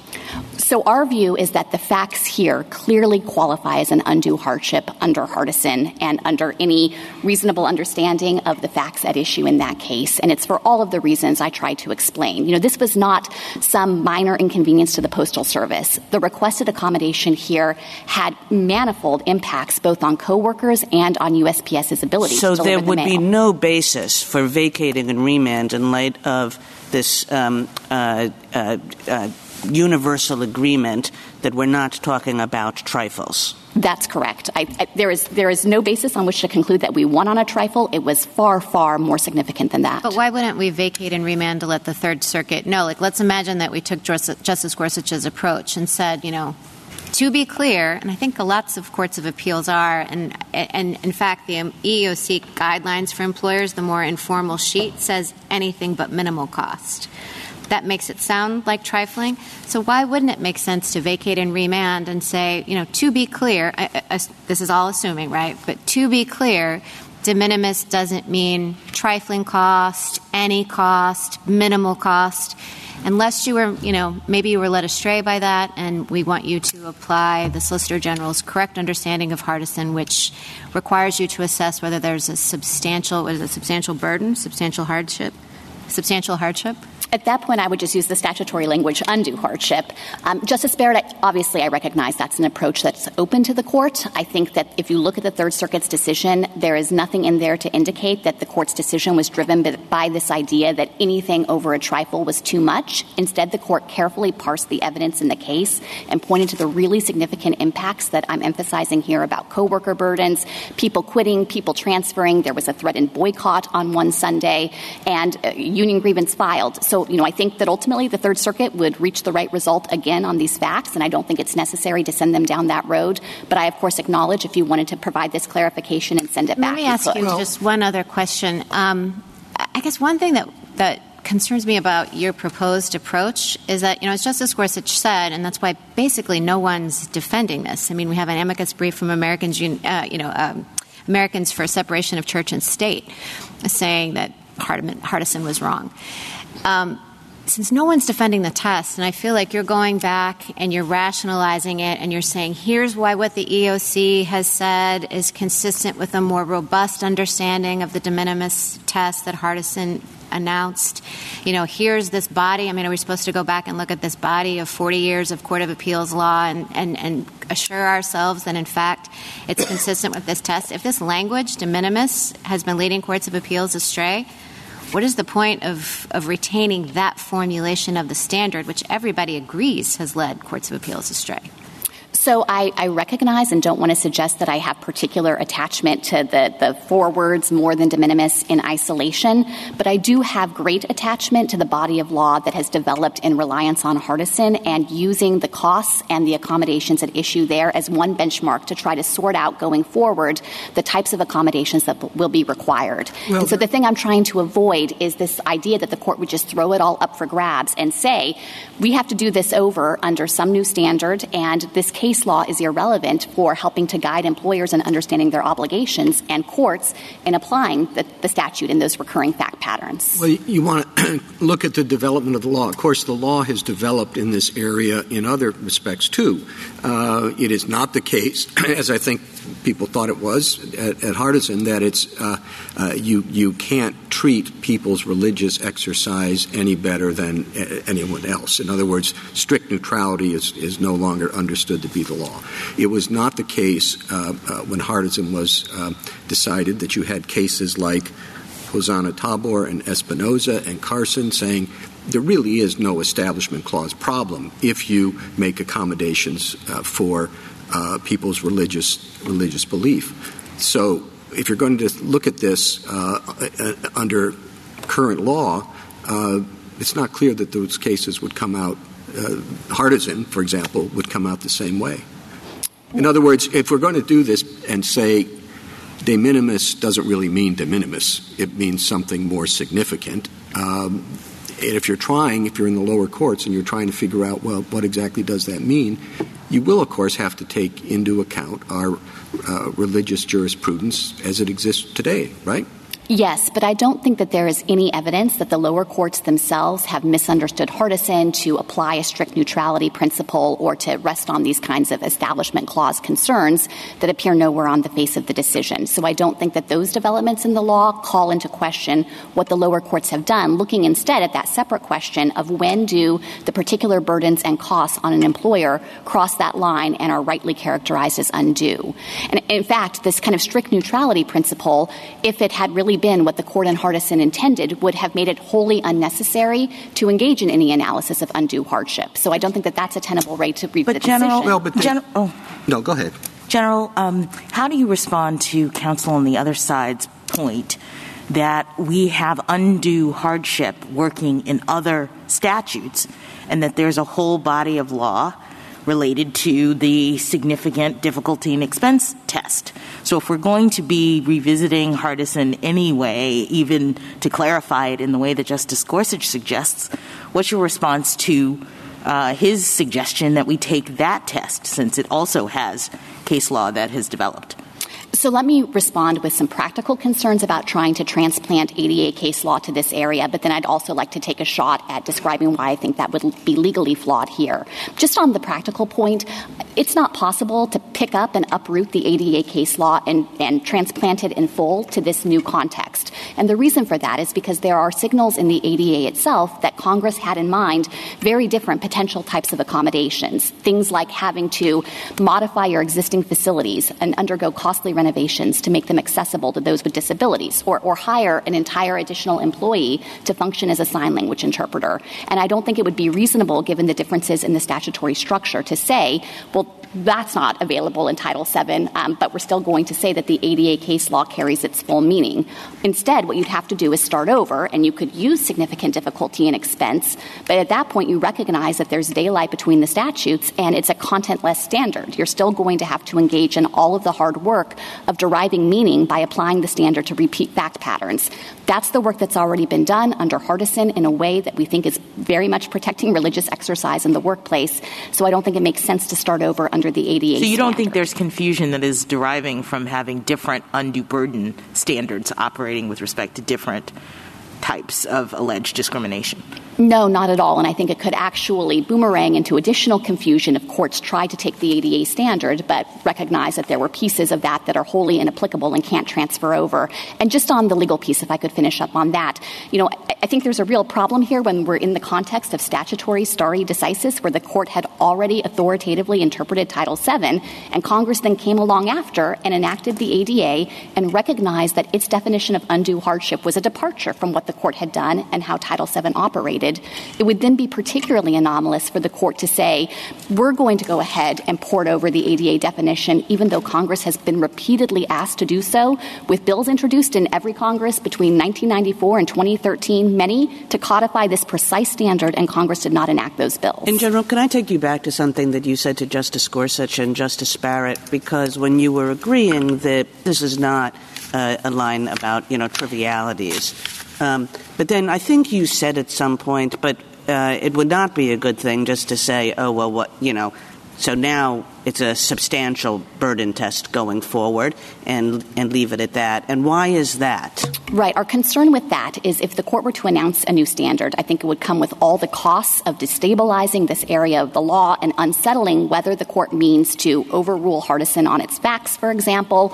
or potentially call into question all of the established areas of law that have developed that we think have drawn the right lines here. And if I could, there are really only three categories where religious accommodation requests come up again and again. And I think it might be helpful to the court if I provide a really quick summary of those three categories because I think it shows how the law has developed in this area. The first category is scheduling changes. That can include things like Sabbath observance, obviously, but also things like midday prayer breaks or wanting to come in later on a Sunday to permit church service. And in that area, courts regularly are requiring employers to provide flexible work schedules if the work can be shifted to a different time of day. So you take your midday prayer break, but then you make it up on the back end. That is what courts are doing today. Also, you can facilitate voluntary shift swaps. That is a common way to deal with Sabbath observance. And if those fail, you can consider lateral job transfer to a different position where there's not the Sabbath conflict for that accommodation. In the second category, it's dress and grooming policies. And there today, courts are regularly granting accommodations and rejecting undue hardship defenses.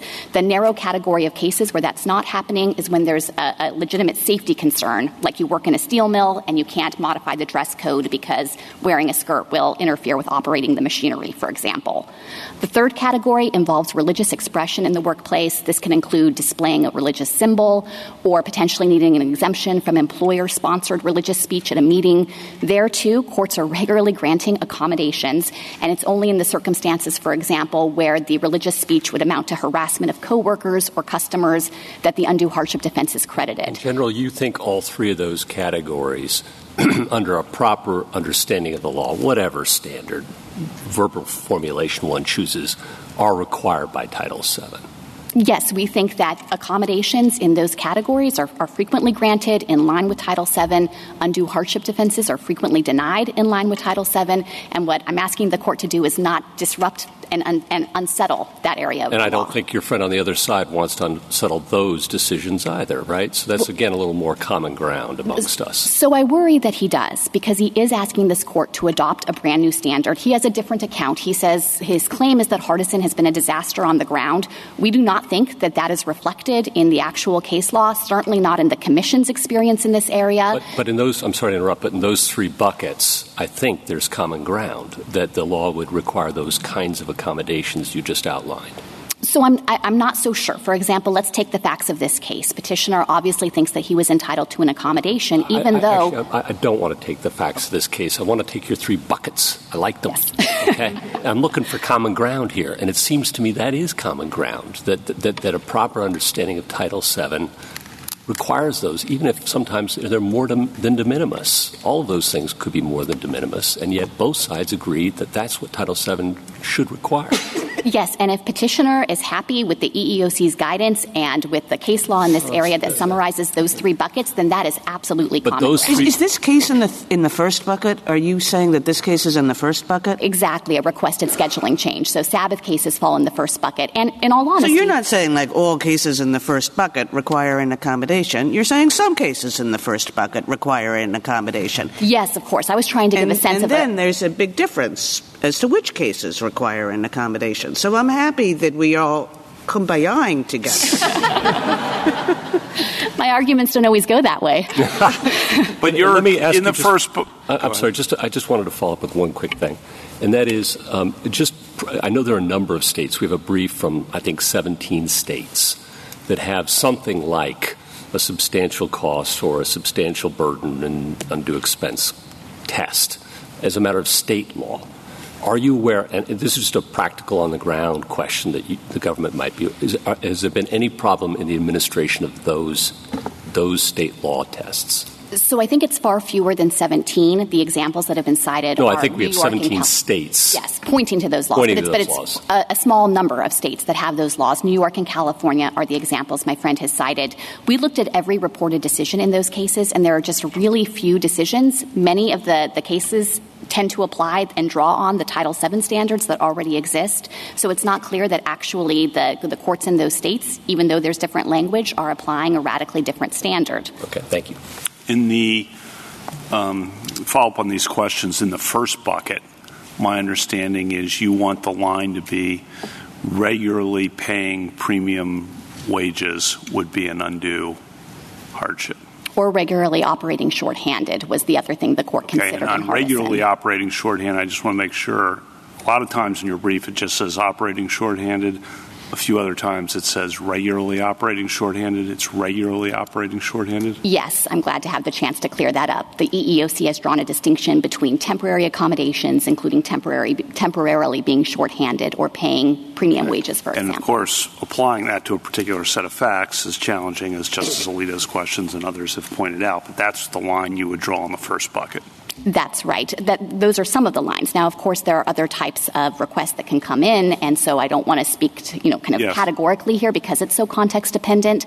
But I was trying to give a sense of the accommodations that are regularly offered day in and day out, and rightly so. And then on um, what you want us to say is to the standard, uh, you haven't mentioned footnote 14 a lot, but is for, footnote 14 equivalent to de minimis cost, more than de minimis costs in your view? Is that what Hardison was saying? Or Yes, I think Hardison was alternating between describing these costs in various formulations. It used more than de minimis in the portion of the opinion that, of course, this court has now focused on, but it also used substantial costs in that footnote. and the footnotes, oh, wait. Um, you just ag- agreed, I think, um, uh, with Justice Kavanaugh that regularly paying premium wages would not be um, an, it would be an undue burden. Is that right? That was a holding in Hardison, yes. But your discussion earlier, I forget which with which colleague of mine, you couldn't really tell us what premium wages were. So your agreement on that being a, an undue burden is not very helpful for me unless we have some idea about where the agreement is. So give me a test for deciding whether something is a premium wage. So I would look to the facts of Hardison, which we think are the best indication here, and of course is entitled to statutory stare decisis effect. If I'm recalling the facts correctly there, the evidence was that you would have to pay time and a half on an ongoing basis for the duration, and the court said that's an undue hardship. And I acknowledge maybe there could be hard questions in this context-dependent analysis in the future about whether a $1 bump up in salary should be considered premium, uh, and we're not trying to make a global argument here, but because it's so fact-dependent and context-dependent, but I think that the EEOC has rightly relied on the facts of Hardison to give a benchmark. General, Justice, isn't it- Thom- Justice Thomas? Uh, General, could you point me to the part of uh, Hardison that uh, synchronizes uh, its uh, consideration of the regulation uh, with uh, the new uh, statute, the amended statute? Yes, I am flipping through the opinion here because it's in one of the footnotes, Justice Thomas. Well, that's okay. You can do it later. Okay, it's, it's in our brief. We cite the relevant portion of Hardison where the court made clear that it was interpreting both versions of the statute to have parallel meanings, and that was the exact reason why the court didn't have to resolve the issue of retroactivity. I think it might be footnote 11, but I'm sorry I'm not finding it. Okay. Justice Alito? Well, your three buckets are quite helpful, and I think the argument has been productive in finding points of agreement. I just wanted to follow up on a few things. In your second bucket, you have grooming standards. So let me take you back to a situation like the one in Abercrombie. You have an employer who generally prohibits employees from wearing anything on their heads, but a Muslim woman says, I'm required for religious reasons to wear a scarf on my head. And this links up with the issue of the reaction of coworkers. Suppose that the employer uh, gets a, a fierce reaction from coworkers if it when it says that it's inclined to provide an accommodation for that Muslim woman. What would you make of that situation? So I would point to the EEOC guidance, which directly addresses this point and makes clear that mere coworker grumbling or resentment or even overt hostility to religious practice and expression in the workplace is not itself cognizable to factor into the undue hardship inquiry. Instead, coworker effects are relevant only when the accommodation is creating concrete burdens on the coworkers that's materially changing their terms and conditions. Okay, suppose that then the employer has more difficulty, employees quit say this this employer accommodates Muslims, and so we're quitting, and it has more difficulty hiring people. What about that? So that also cannot factor into the undue hardship analysis because it would be giving effect to religious hostility and animus, and the guidance on this point is clear also. So would the employer have to inquire into the reasons why these employers are quitting? So if the employees say we're quitting because we just want to wear hats, Uh, because it's fashionable. Okay, you couldn't take that into account. But they say we're quitting because we don't want to accommodate Muslims, then that would not be permissible. Actually, neither of those should be taken into account uh, when the, the nature of the coworker's dissatisfaction is just the mere fact that an accommodation is being provided on religious grounds. The guidelines make clear that that's not a cognizable form of hardship, and instead, it's only when the coworkers express this dissatisfaction because they are actually being asked to take on additional work or have more undesirable shifts, for example, that that would be relevant to undue hardship. uh, another question: What, in your view, is the relevance of the fact that a requested accommodation would be inconsistent with a provision of a collective bargaining agreement or a memorandum of understanding that doesn't have anything to do with seniority. So we think that Hardison clearly held in the first holding that I didn't previously understand petitioner to be challenging, but, but maybe now at argument he is, that it held that when there are terms of a collective bargaining agreement that fix employees' rights vis-a-vis one another, including by assigning undesirable work through a neutral system, whether that's seniority or rotation or lottery, that it would be an undue hardship to strip employees of their rights under that kind of collective bargaining term. But Hardison did actually say quote, we agree that neither a collective bargaining contract nor a seniority system may be employed to violate the statute, right? And it could, it's hard to see how it could say, put aside the question of seniority, which is treated separately under Title VII. It's hard to see how it could say otherwise with respect to a collective bargaining agreement or a memorandum of understanding, right? Yes, of course. And so it's not as though you could adopt an overtly discriminatory term or even one that's motivated by discriminatory animus and immunize that from scrutiny in a collective bargaining agreement. And, and I think that Hardison recognized that point in the sentence. All right. Suppose that a collective bargaining agreement or a memorandum of understanding says the employer will never grant a religious accommodation if it requires anything more than a de minimis uh, effect on the employer.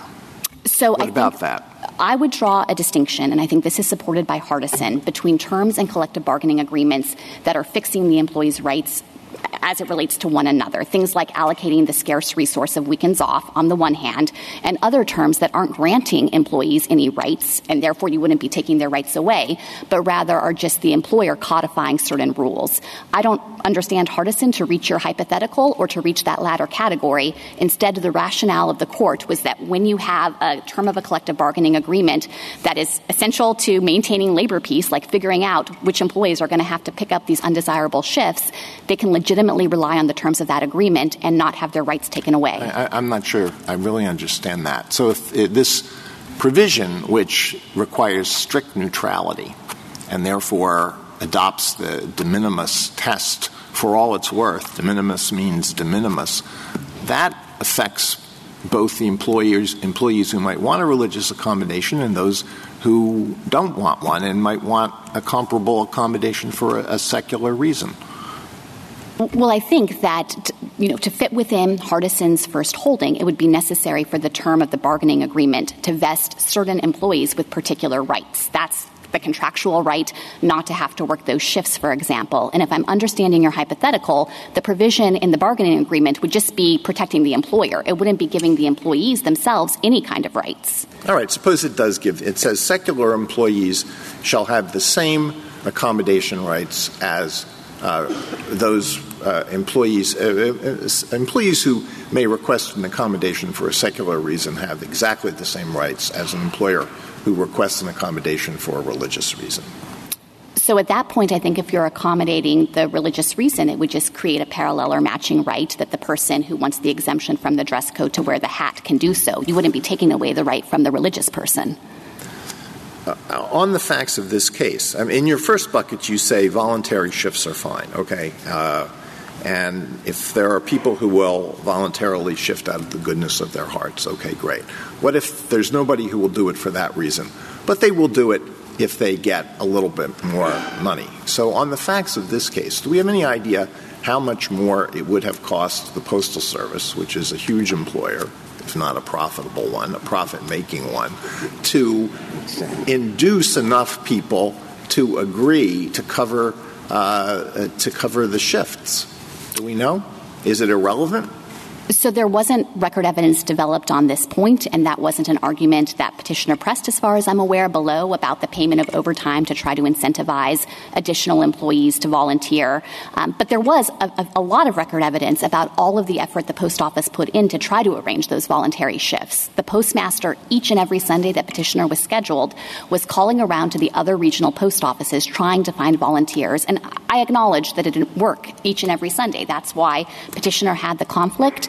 But the lower courts correctly credited the good faith of the Postal Service in trying to put into effect an accommodation. But doesn't here. this most of the time come down to dollar and cent, dollars and cents? So if you're if the employer is willing to pay people to take a shift, then the shift can be covered and everybody will be happy. The employee who wants a religious accommodation gets a religious accommodation, and the other employees who cover the shift, they get more money, and so they're happy. So doesn't it come down to dollars and cents? And, and don't we have to deal with the issue of dollars and cents? Isn't that what this mostly will come down to? Well, there, First of all, there is certainly nothing that would prohibit an employer from choosing to pay extra to try to induce others to work those shifts and cover them. So that's one available alternative out there for certain employers that can afford it and think that that would be a way to address this issue. Uh, but I guess the question then becomes what about the employers for whom that is going to be a struggle or who don't think that that is appropriate when they've hired someone specifically to work and be available on Sundays? Should the statute impose on them the regular requirement in perpetuity for the length of the employment to pay those extra wages. Hardison said no, and I think that's entitled to statutory stare decisis effect. Okay, I take that to mean that if it would if it would be a struggle, then the employer can't be required to pay extra. But if it wouldn't be a struggle, then maybe the employer may be required to pay extra, right? No, so, No, and I'm sorry if I was unclear on this point. We think that this hypothetical fits squarely within Hardison's first holding. I'm sorry, it's, it's first holding about the, the regular payment of premium wages, having to pay time and a half on a regular basis in order to fill that slot. And the basic insight behind that, I think, is that you have hired somebody to do a specific job, and the nature of the conflict, if you can't fix it with all of these other solutions that I've, I've offered in bucket one, would then effectively mean the person can't do a portion of the job they were hired to perform, and it would transfer to the employer the responsibility to pay a lot extra in order to get that filled. Thank you. Justice Sotomayor? What's clear to me after all this discussion is that as much as we, some people might want to provide absolute clarity, there is none we can give, is there? Because That's, it's all contextual. Yes. And to that end, there are going to be some cases where people are going to be unhappy with the court's result and others where they are happy. Um, the best we can do is do what Congress told us to do, just to say that undue um, hardship um, excuses an employer from doing that, correct? Exactly. I think you've put your finger now, on it, Justice Sotomayor. And regrettably, yes, the post office hasn't run for a profit uh, has not worked for a profit in many, many years. There's even questions of closing it down. And even that dollar extra could close it down. Um, and one could argue that paying a premium wage by Amazon makes no difference. But at a certain point, we affect the corporation's bottom line. And that's not our choice to decide whether we want to do that because the economy needs to run on incentives to make money, doesn't it? Yes. And so um, you're right. What Hardison said was there are certain broad categories um, affecting someone's seniority rights, um, uh, affecting a premium, regular premium wage or regular shorthandedness is going to affect morale no matter how you look at it. Anyone who's worked seeing delivery people work during the holidays, if you pay any attention, most of them are exhausted at the end of their day. It costs to run extra hours, and it costs to do more work. And that cost can't be quantified always in money. So if we take the Hardison rules or holdings, that's enough, isn't it? Yes, and you don't have to speculate about how that applies on the facts of this case because here the record evidence showed that during the peak season when petitioner was unavailable, it was one other carrier who had to go out each and every Sunday over the holidays to deliver the mail. And when he was unavailable, it was the postmaster himself who had to do it on three occasions. And that led to real world costs on the other employees. There was similar evidence in the Lancaster hub. My friend suggested it was just a, a de minimis burden there, transferring as between 40 and 39 employees but the record demonstrates that given the nature of the work and the number of RCAs who had to be on duty, they were working at least every other weekend, and the testimony showed it was often two out of three weekends. And so once you start taking away their weekend off, that led to the unrest and the disruption of the workflow that we saw here. And when petitioner was absent, they had to stay on their routes longer and later, going out after dark for routes that were unfamiliar to get those packages delivered. That counts as real world impact and undue hardship under any reasonable standard. Thank you.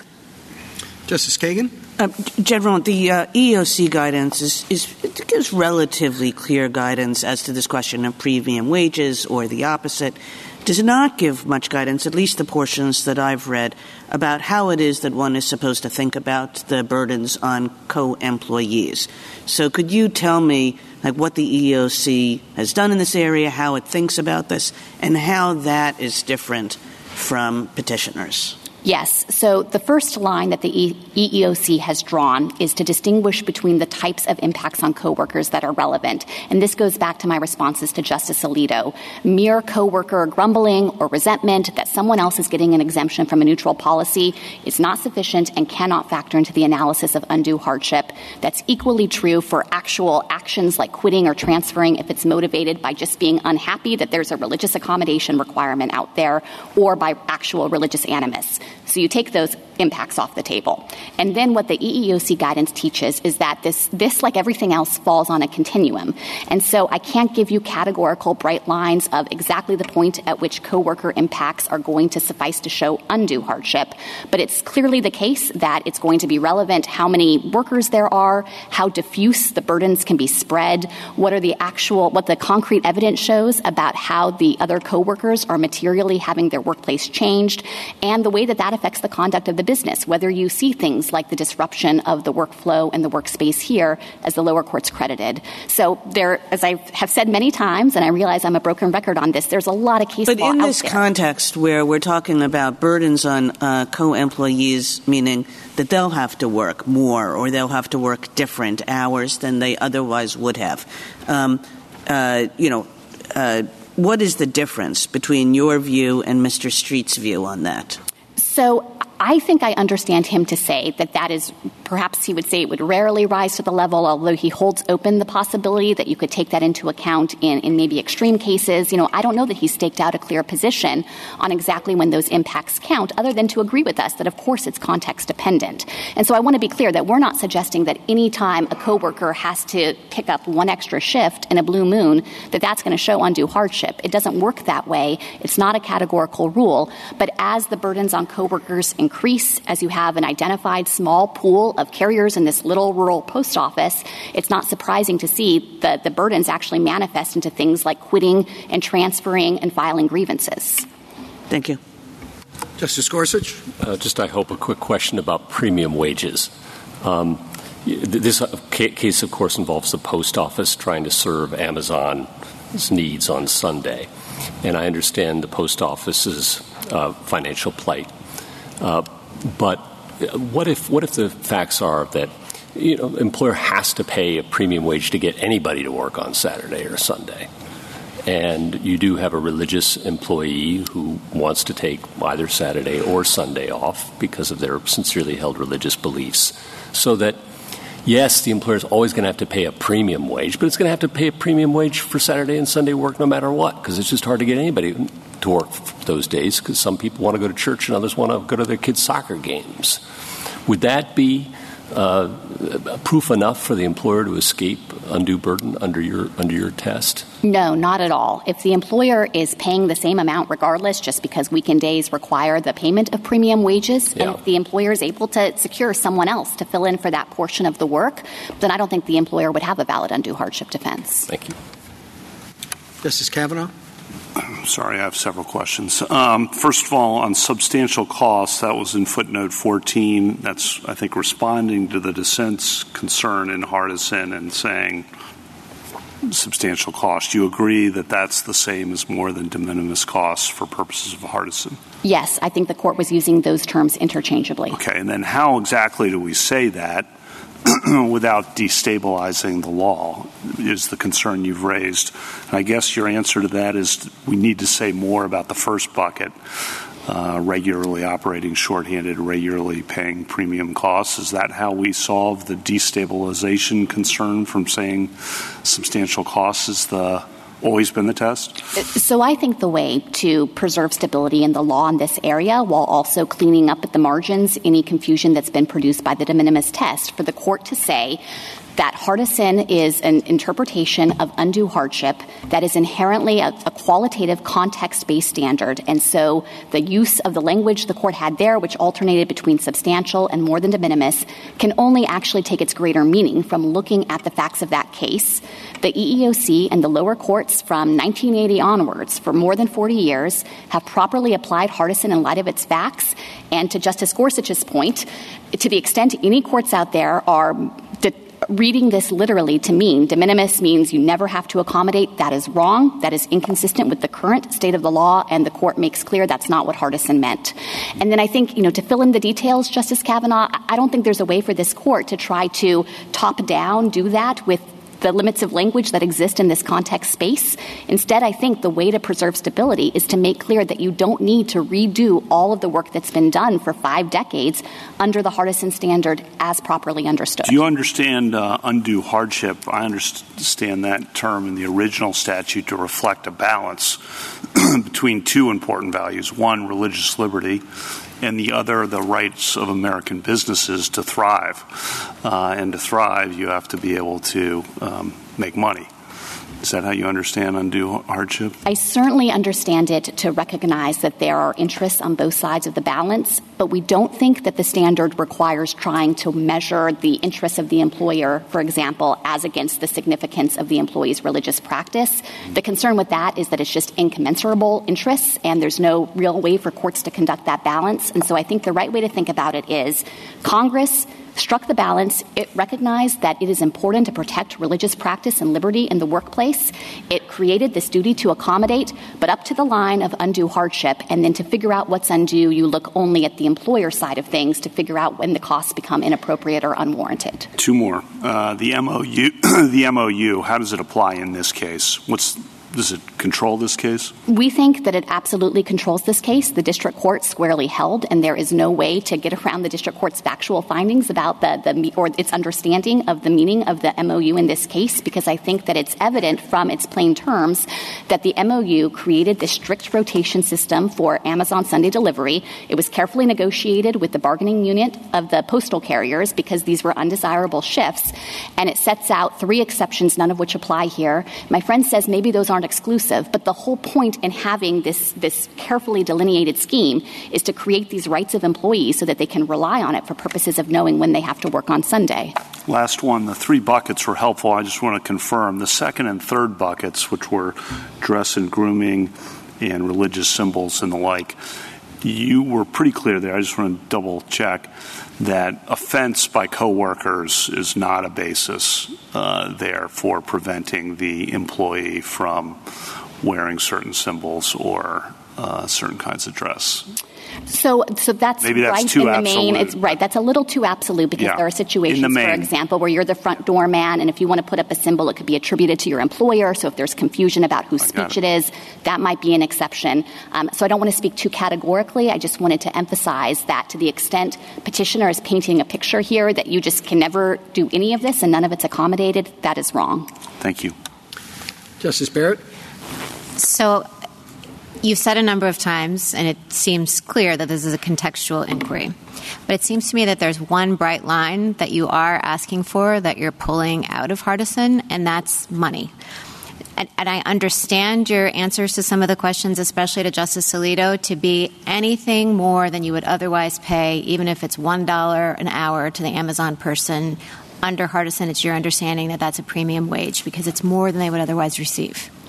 So I appreciate the chance to clarify. I don't think I would draw the line quite that bright, um, but I do understand Hardison to have suggested that that is an inappropriate and unwarranted type of accommodation. And I think it's not just because of the cost. In fact, you can imagine scenarios like the one Justice Alito posited where maybe the costs don't seem that significant. Instead, I think it really goes to what I was trying to say earlier, that it's about the nature of the accommodation. You're just excusing someone from doing part of their job and you're transferring to the employer the ongoing requirement to have to fill that spot and pay more to do so in getting a replacement worker well, in there. I guess I don't see why it's ongoing. I mean, a contextual inquiry would say we might treat the rural grocery store differently than we would treat Amazon, or, or maybe our you know financially floundering post office gets treated differently than Amazon. Um, but circumstances can change, the context can change, and why can't the employer come back and say, well, I've been accommodating you by paying someone else a dollar extra an hour or time and a half or whatever it is, but things have changed and I can no longer offer you that accommodation. Why isn't that? Why does it have to be in perpetuity? So I certainly think if there were evidence to suggest that this is just going to be a temporary problem, you know, you have new people who are starting two months down the road and you can see that at that point you're going to be able to get voluntary shift swaps or something like that, of course that can be taken into account. And so I don't mean to suggest that those types of contextual uh, considerations are off limits. It's just that to the extent that it's a request for an accommodation in perpetuity that requires payment of overtime wages. I think Hardison was trying to shut the door on that. Well, I guess my my question, my follow up question to that response would be: so you're saying that requiring the employer and saying that the law requires the employer to pay if it's temporary because it's going to be for two months only, that that might not be, an, you know, an undue hardship. Um, however, if the employer says, yes, I'm going to make this reasonable, this accommodation is reasonable, it's not an undue hardship for now, but six months from now, there's an unanticipated change of circumstances. I guess what I'm saying is, it seems to me like it would always be implicit that I will offer you this accommodation so long as it's not an undue hardship. But how can anyone anticipate that maybe in six months' time, suddenly they would be short staffed and short-handed? So I, I, I guess your argument has a lot more force if you assume that it necessarily would be in perpetuity as opposed to something that could be revised if circumstances changed? Well, certainly in your hypothetical, I think that the employee would get the accommodation because it's not an undue hardship at time one. And then even the, if it's time and a half. Oh, so I understood you to be saying that the employer, if the employer is choosing voluntarily to no, no, no, supply the accommodation. No, no, no. Well, I, am saying even if even if it winds up being court ordered, because you're, you're saying that the court could never say that that's what was required because any premium wage and a premium wage is any money more five dollars more five dollars a week you're paying more than you might otherwise pay so it's i understand you to be saying it's a bright line if there's not an end date on it that's pretty short Am I misunderstanding? So that's, I think, so I think the reading of Hardison is that the regular payment of time and a half, that was the premium wage issue there, the court determined was an undue hardship. But and in, fifth, in footnote, you know, Justice Kavanaugh was talking about footnote 14. In footnote 15, the court also says that the argument that that money was the dissent's argument that that money wasn't a problem also fails to take account of the likelihood that a company as large as TWA may have many employees whose religious observances required that accommodation. So it wasn't about just the one. It was about the possibility that there would be many. And, and maybe there would be, maybe there wouldn't be. I mean, it was different for the post office to try to accommodate his Sabbath request in this rural office than it might be in, you know, New York City. Um, so I, I guess I'm just wondering why we have to make the line as bright as you're asking us to make it. That seems contextual. So I certainly agree that one of the relevant contextual considerations is how many employees need the accommodation based on, you know, not just speculation, but, but concrete evidence, and that is reflected in the EEOC's guidance. I interpret that part of Hardison to say it comes after the court had already said that on these facts, Hardison was demanding something that would cost substantial costs associated with the regular payment of overtime or stripping other employees of their of their contractually bargained for seniority rights. And so this point about other employees was just an an, an additional fortifying consideration that it would be undue for TWA given the prospect that other employees would likewise need the accommodation. Okay. Justice Jackson? So it sounds to me similar to what uh, Justice Sotomayor said that whether any kind of accommodation is going to be required under any set of circumstances, you know, the answer is it depends. Is, is that right? I mean, it's all context specific. And so, can you just answer your responses to all of the various hypotheticals that we've asked you about? Are they coming from your understanding of how Hardison has been applied by the EEOC and the courts. It's not just you standing there saying, this is what I think about a particular scenario, right? Yes, absolutely. I am reply- relying heavily on and drawing from the EEOC's guidance and its lived experience with implementing Hardison for the past 50 years, as well as the, the body of case law that's reflected in the EEOC guidance that I keep pointing to. So we may find, if we were to delve into that body of case law, the answers to some of these questions, or at least what the EEOC thinks about how this should be applied, and your concern is destabilizing that set of, of uh, determinations. Exactly. And, and, it gets to the colloquies we've been having about the limits of language and trying to articulate a standard in this context. No matter what, as your question touched on, Justice Jackson, this is context dependent and it is going to require an assessment of that individual employer's facts and circumstances. And I think that that hard work of filling in the details has largely been done and that the court should not take steps to unsettle it now. Thank you. Thank you, counsel. Mr. Streett? This court should not apply the strong medicine of statutory stare decisis, where it's at best unclear that the court had before it in Hardison the current version of the statute, and it certainly should not apply those doctrines when the government is not even defending the test by its terms or defending the neutrality rationale of Hardison. So the question before the court is then which new test is going to be applied? I wish I could agree with the government's rosy view of how lower courts have applied Hardison.